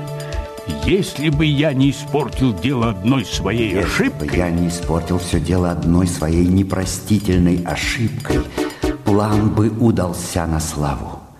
Я убил этого малого, разумеется, сняв свои протезы. Таким образом, кустарник представлял для меня превосходную ширму и обеспечивал многочисленные пути отступления на случай опасности. А на тот случай, если кто-то меня увидит, я спрятал под пиджаком зловещую маску Януса, взятую на чердаке. Позже показания Натаниэля Барроуза относительно последних минут жизни обманщика доставили мне несколько неприятных моментов. Он не мог заметить меня за кустарником высотой до пояса, и все же поведение жертвы его встревожило. Перечитайте его показания, и вы поймете, что я имею в виду. Он сказал... Я не могу точно описать его движение, словно кто-то держал его за ноги. И его действительно кто-то держал. Однако эта опасность была незначительна по сравнению с тем, что почти увидел из столовой Уэлкин через несколько секунд после убийства. Вам, безусловно, стало ясно, что таинственное нечто, увиденное Уэлкином через нижнее стекло двери, был ваш покорный слуга. По счастью, на мне была моя маска – Особенно напугал меня мой старый учитель Мари, вечный торговец словами. В описании преступления Уэлкином Мари уловил эхо того, что адвокат ощупью и неуверенно пытался сообщить. И Мари мне сказал. Возвратясь домой, ты встречаешь что-то безногое. Это было настоящее бедствие. Я боялся, что мне в любом случае пришел конец. Я уже упоминал о грубой ошибке, которую совершил с самого начала и которая разрушила все мои планы. А дело было так. Я воспользовался не тем ножом. Я собирался убить его обычным складным ножом, специально купленным для этой цели, но по ошибке я выхватил свой собственный складной нож, тот, что с именем Маделин, нацарапанным на лезвии. Он был у меня с детства. Пришлось выбросить его в кусты и сделать вид, что это был нож убитого. Но это была жалкая попытка спасти положение, и вы, конечно, сразу это поняли. Вы, конечно, сразу это поняли. Что да, то да. Если бы не вся эта история с ножом, трудно сказать, удалось бы мне вообще докопаться до правды или нет. Что ж, нам остается прочесть совсем немного. Остальное легко Остальное вычисляется. легко вычисляется. Как только я убедительно объяснил Моле, что дело нужно представить как убийство, она принялась настаивать на том, чтобы усложнить ситуацию, украв дактилограф. Но на следующий день случилось еще одно непредвиденное событие. Бетти Харботл застала меня на чердаке, когда я чинил куклу. Строго говоря, я поднялся на чердак за дактилографом. Но когда увидел куклу, мне вдруг пришло в голову, что я, наконец, смогу ее оживить. Молли, обеспокоенная моим долгим отсутствием, поднялась на чердак – Поверьте, у нас не было никакого желания причинить вред девушке. К счастью, этого делать и не пришлось. Оказалось, достаточно нескольких движений куклы, хотя могу поклясться, что сквозь щели в теле ведьмы она увидела мои глаза. Этот эпизод не грозил нам с Молли серьезной опасностью, и все же было большой ошибкой забыть про фартук девушки. Признаю, это была глупость, но и вы хороши. Ваше замечание в момент, когда вы увидели куклу, окончательно убедили меня в скором разоблачении. Тогда-то я и столкнул куклу вниз. Поверьте мне, мой друг, у меня и в мыслях не было причинять вам вред. Я просто хотел так испортить куклу, чтобы ее невозможно было отремонтировать, и чтобы можно было только догадываться, как она работает. На следующий день на дознании выяснились еще два момента. Ноулс явно лгал, и вы это поняли. Маделин Дейн знала о делах Молли гораздо больше, чем мы могли позволить ей знать. Больше, чем мы могли позволить ей знать. О, доктор Фелл, они ведь могли меня убить. Не совсем, мисс Дейн. Слушайте дальше. Боюсь, Молли не любит Молли Маделин. Не любит Маделина. В планы Молли входило заставить Маделин замолчать. Она организовала звонок, якобы от Маделин, с просьбой прислать ей куклу. Она знала, что Маделин с детства боится этой игрушки и просила меня оживить ее в назидание Маделин. К счастью для Молли и меня, я подслушал ваш разговор, и мне стало ясно, что все кончено. Вы все знаете, вопрос заключался лишь в том, что вы можете доказать. Когда вы с инспектором ушли из дома, я решил, что гораздо выгоднее последовать за вами в лес и послушать ваши разговоры. Удовольствовавшись тем, что толкнул безобидную старую ведьму в окно, я пошел за вами. Из вашего разговора я понял, что ваш объект Ноулс. У вас был только один способ заставить его заговорить. Закрепить у Моли на шее веревку и затягивать ее до тех пор, пока старик не сломается.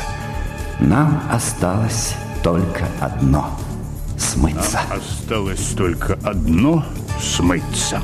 Слушайте же дальше. Сейчас все станет ясно. Крадясь за вами с Крадясь инспектором... за вами с инспектором, я пришел в Фарнли Клоус и увиделся с Молли. Я сказал ей, что у нас не осталось иного выхода, как только немедленно убраться отсюда. Кажется, вы заметили, как Молли с чемоданом в руке покидает Фарнли Клоус. В завершении своего рассказа скажу, что с Молли у меня возникли трудности. Ей было нелегко уйти, не попрощавшись с Мадлен. Поэтому мы на несколько минут заехали к ней, подошли к дому и получили прекрасный подарок. Кукла была еще там. Я утащил ее в угольный сарай только потому, что Молли все порывалась толкнуть ее в окно на Маделен. Это было бы, конечно, полнейшим ребячеством. Но выяснилось, что было и кое-что похуже куклы. Молли захватила из Фарнли Клоус пистолет. Мне это стало ясно только тогда, когда она вынула его из сумочки и постучала им по окну. Тогда я понял, доктор, что есть две причины, заставляющие действовать незамедлительно. Во-первых, нам в тот момент не нужна была пылкая женская ссора, а во-вторых, перед домом только что остановилась машина Барроуза. Я схватил Молли в охапку и поспешно оттащил от дома. По счастью, звуки музыки, доносившиеся из радиоприемника, не давали никому услышать нашу возню. Я убежден, что именно последовавшая за этим крайне душещипательная любовная сцена, происшедшая у окна, заставила Молли, усыпив мою бдительность, выстрелить в окно столовой, когда мы уже собирались уходить. Моя дама хороший стрелок. Она не собиралась никого убивать. Она хочет, чтобы я объяснил вам, что она намеревалась только преподать урок бедной Маделин и сделала это с удовольствием. Подать урок бедной Маделин и сделала это с удовольствием. Это обнадеживает, не правда ли, мисс Дейн? И вы еще шутите, доктор? Ах, простите меня. Ну что, дочитаем до конца. Зачем я подчеркиваю эти несущественные и даже нелепые эти детали? Несущественные и даже нелепые детали. У меня есть веская причина. Причина, с которой я начал. Я не хочу, чтобы вы считали, что мы исчадие ада, творящие свои злодеяния под мрачное бормотание богов. Думаю, доктор, вы нарочно описали характер Молли гораздо более порочным, нежели он есть на самом деле, чтобы заставить Ноулза признаться. На самом деле она не хитра. Она сама противоположность хитрости. Ее так называемый культ ведьм не был холодным интеллектуальным развлечением женщины, и вы это прекрасно знаете. Она делала то, что делала, потому что ей это нравилось. И я уверен, что ей это и впредь будет нравиться. То, что она якобы убила Викторию Дейли, вздор. Я согласен, что в ее природе, как и в моей, есть много от темных сил. Ну и что? Наш отъезд из Англии не был, как я пытался показать занавесом в нравоучительной пьесе. Это очень напоминало беспорядочный и стремительный отъезд обыкновенной семьи на море, когда отец не может вспомнить, куда он засунул билеты, а мать уверена, что оставила свет в ванной комнате. Искренне ваш Джон Фарнли, бывший Патрик Гор.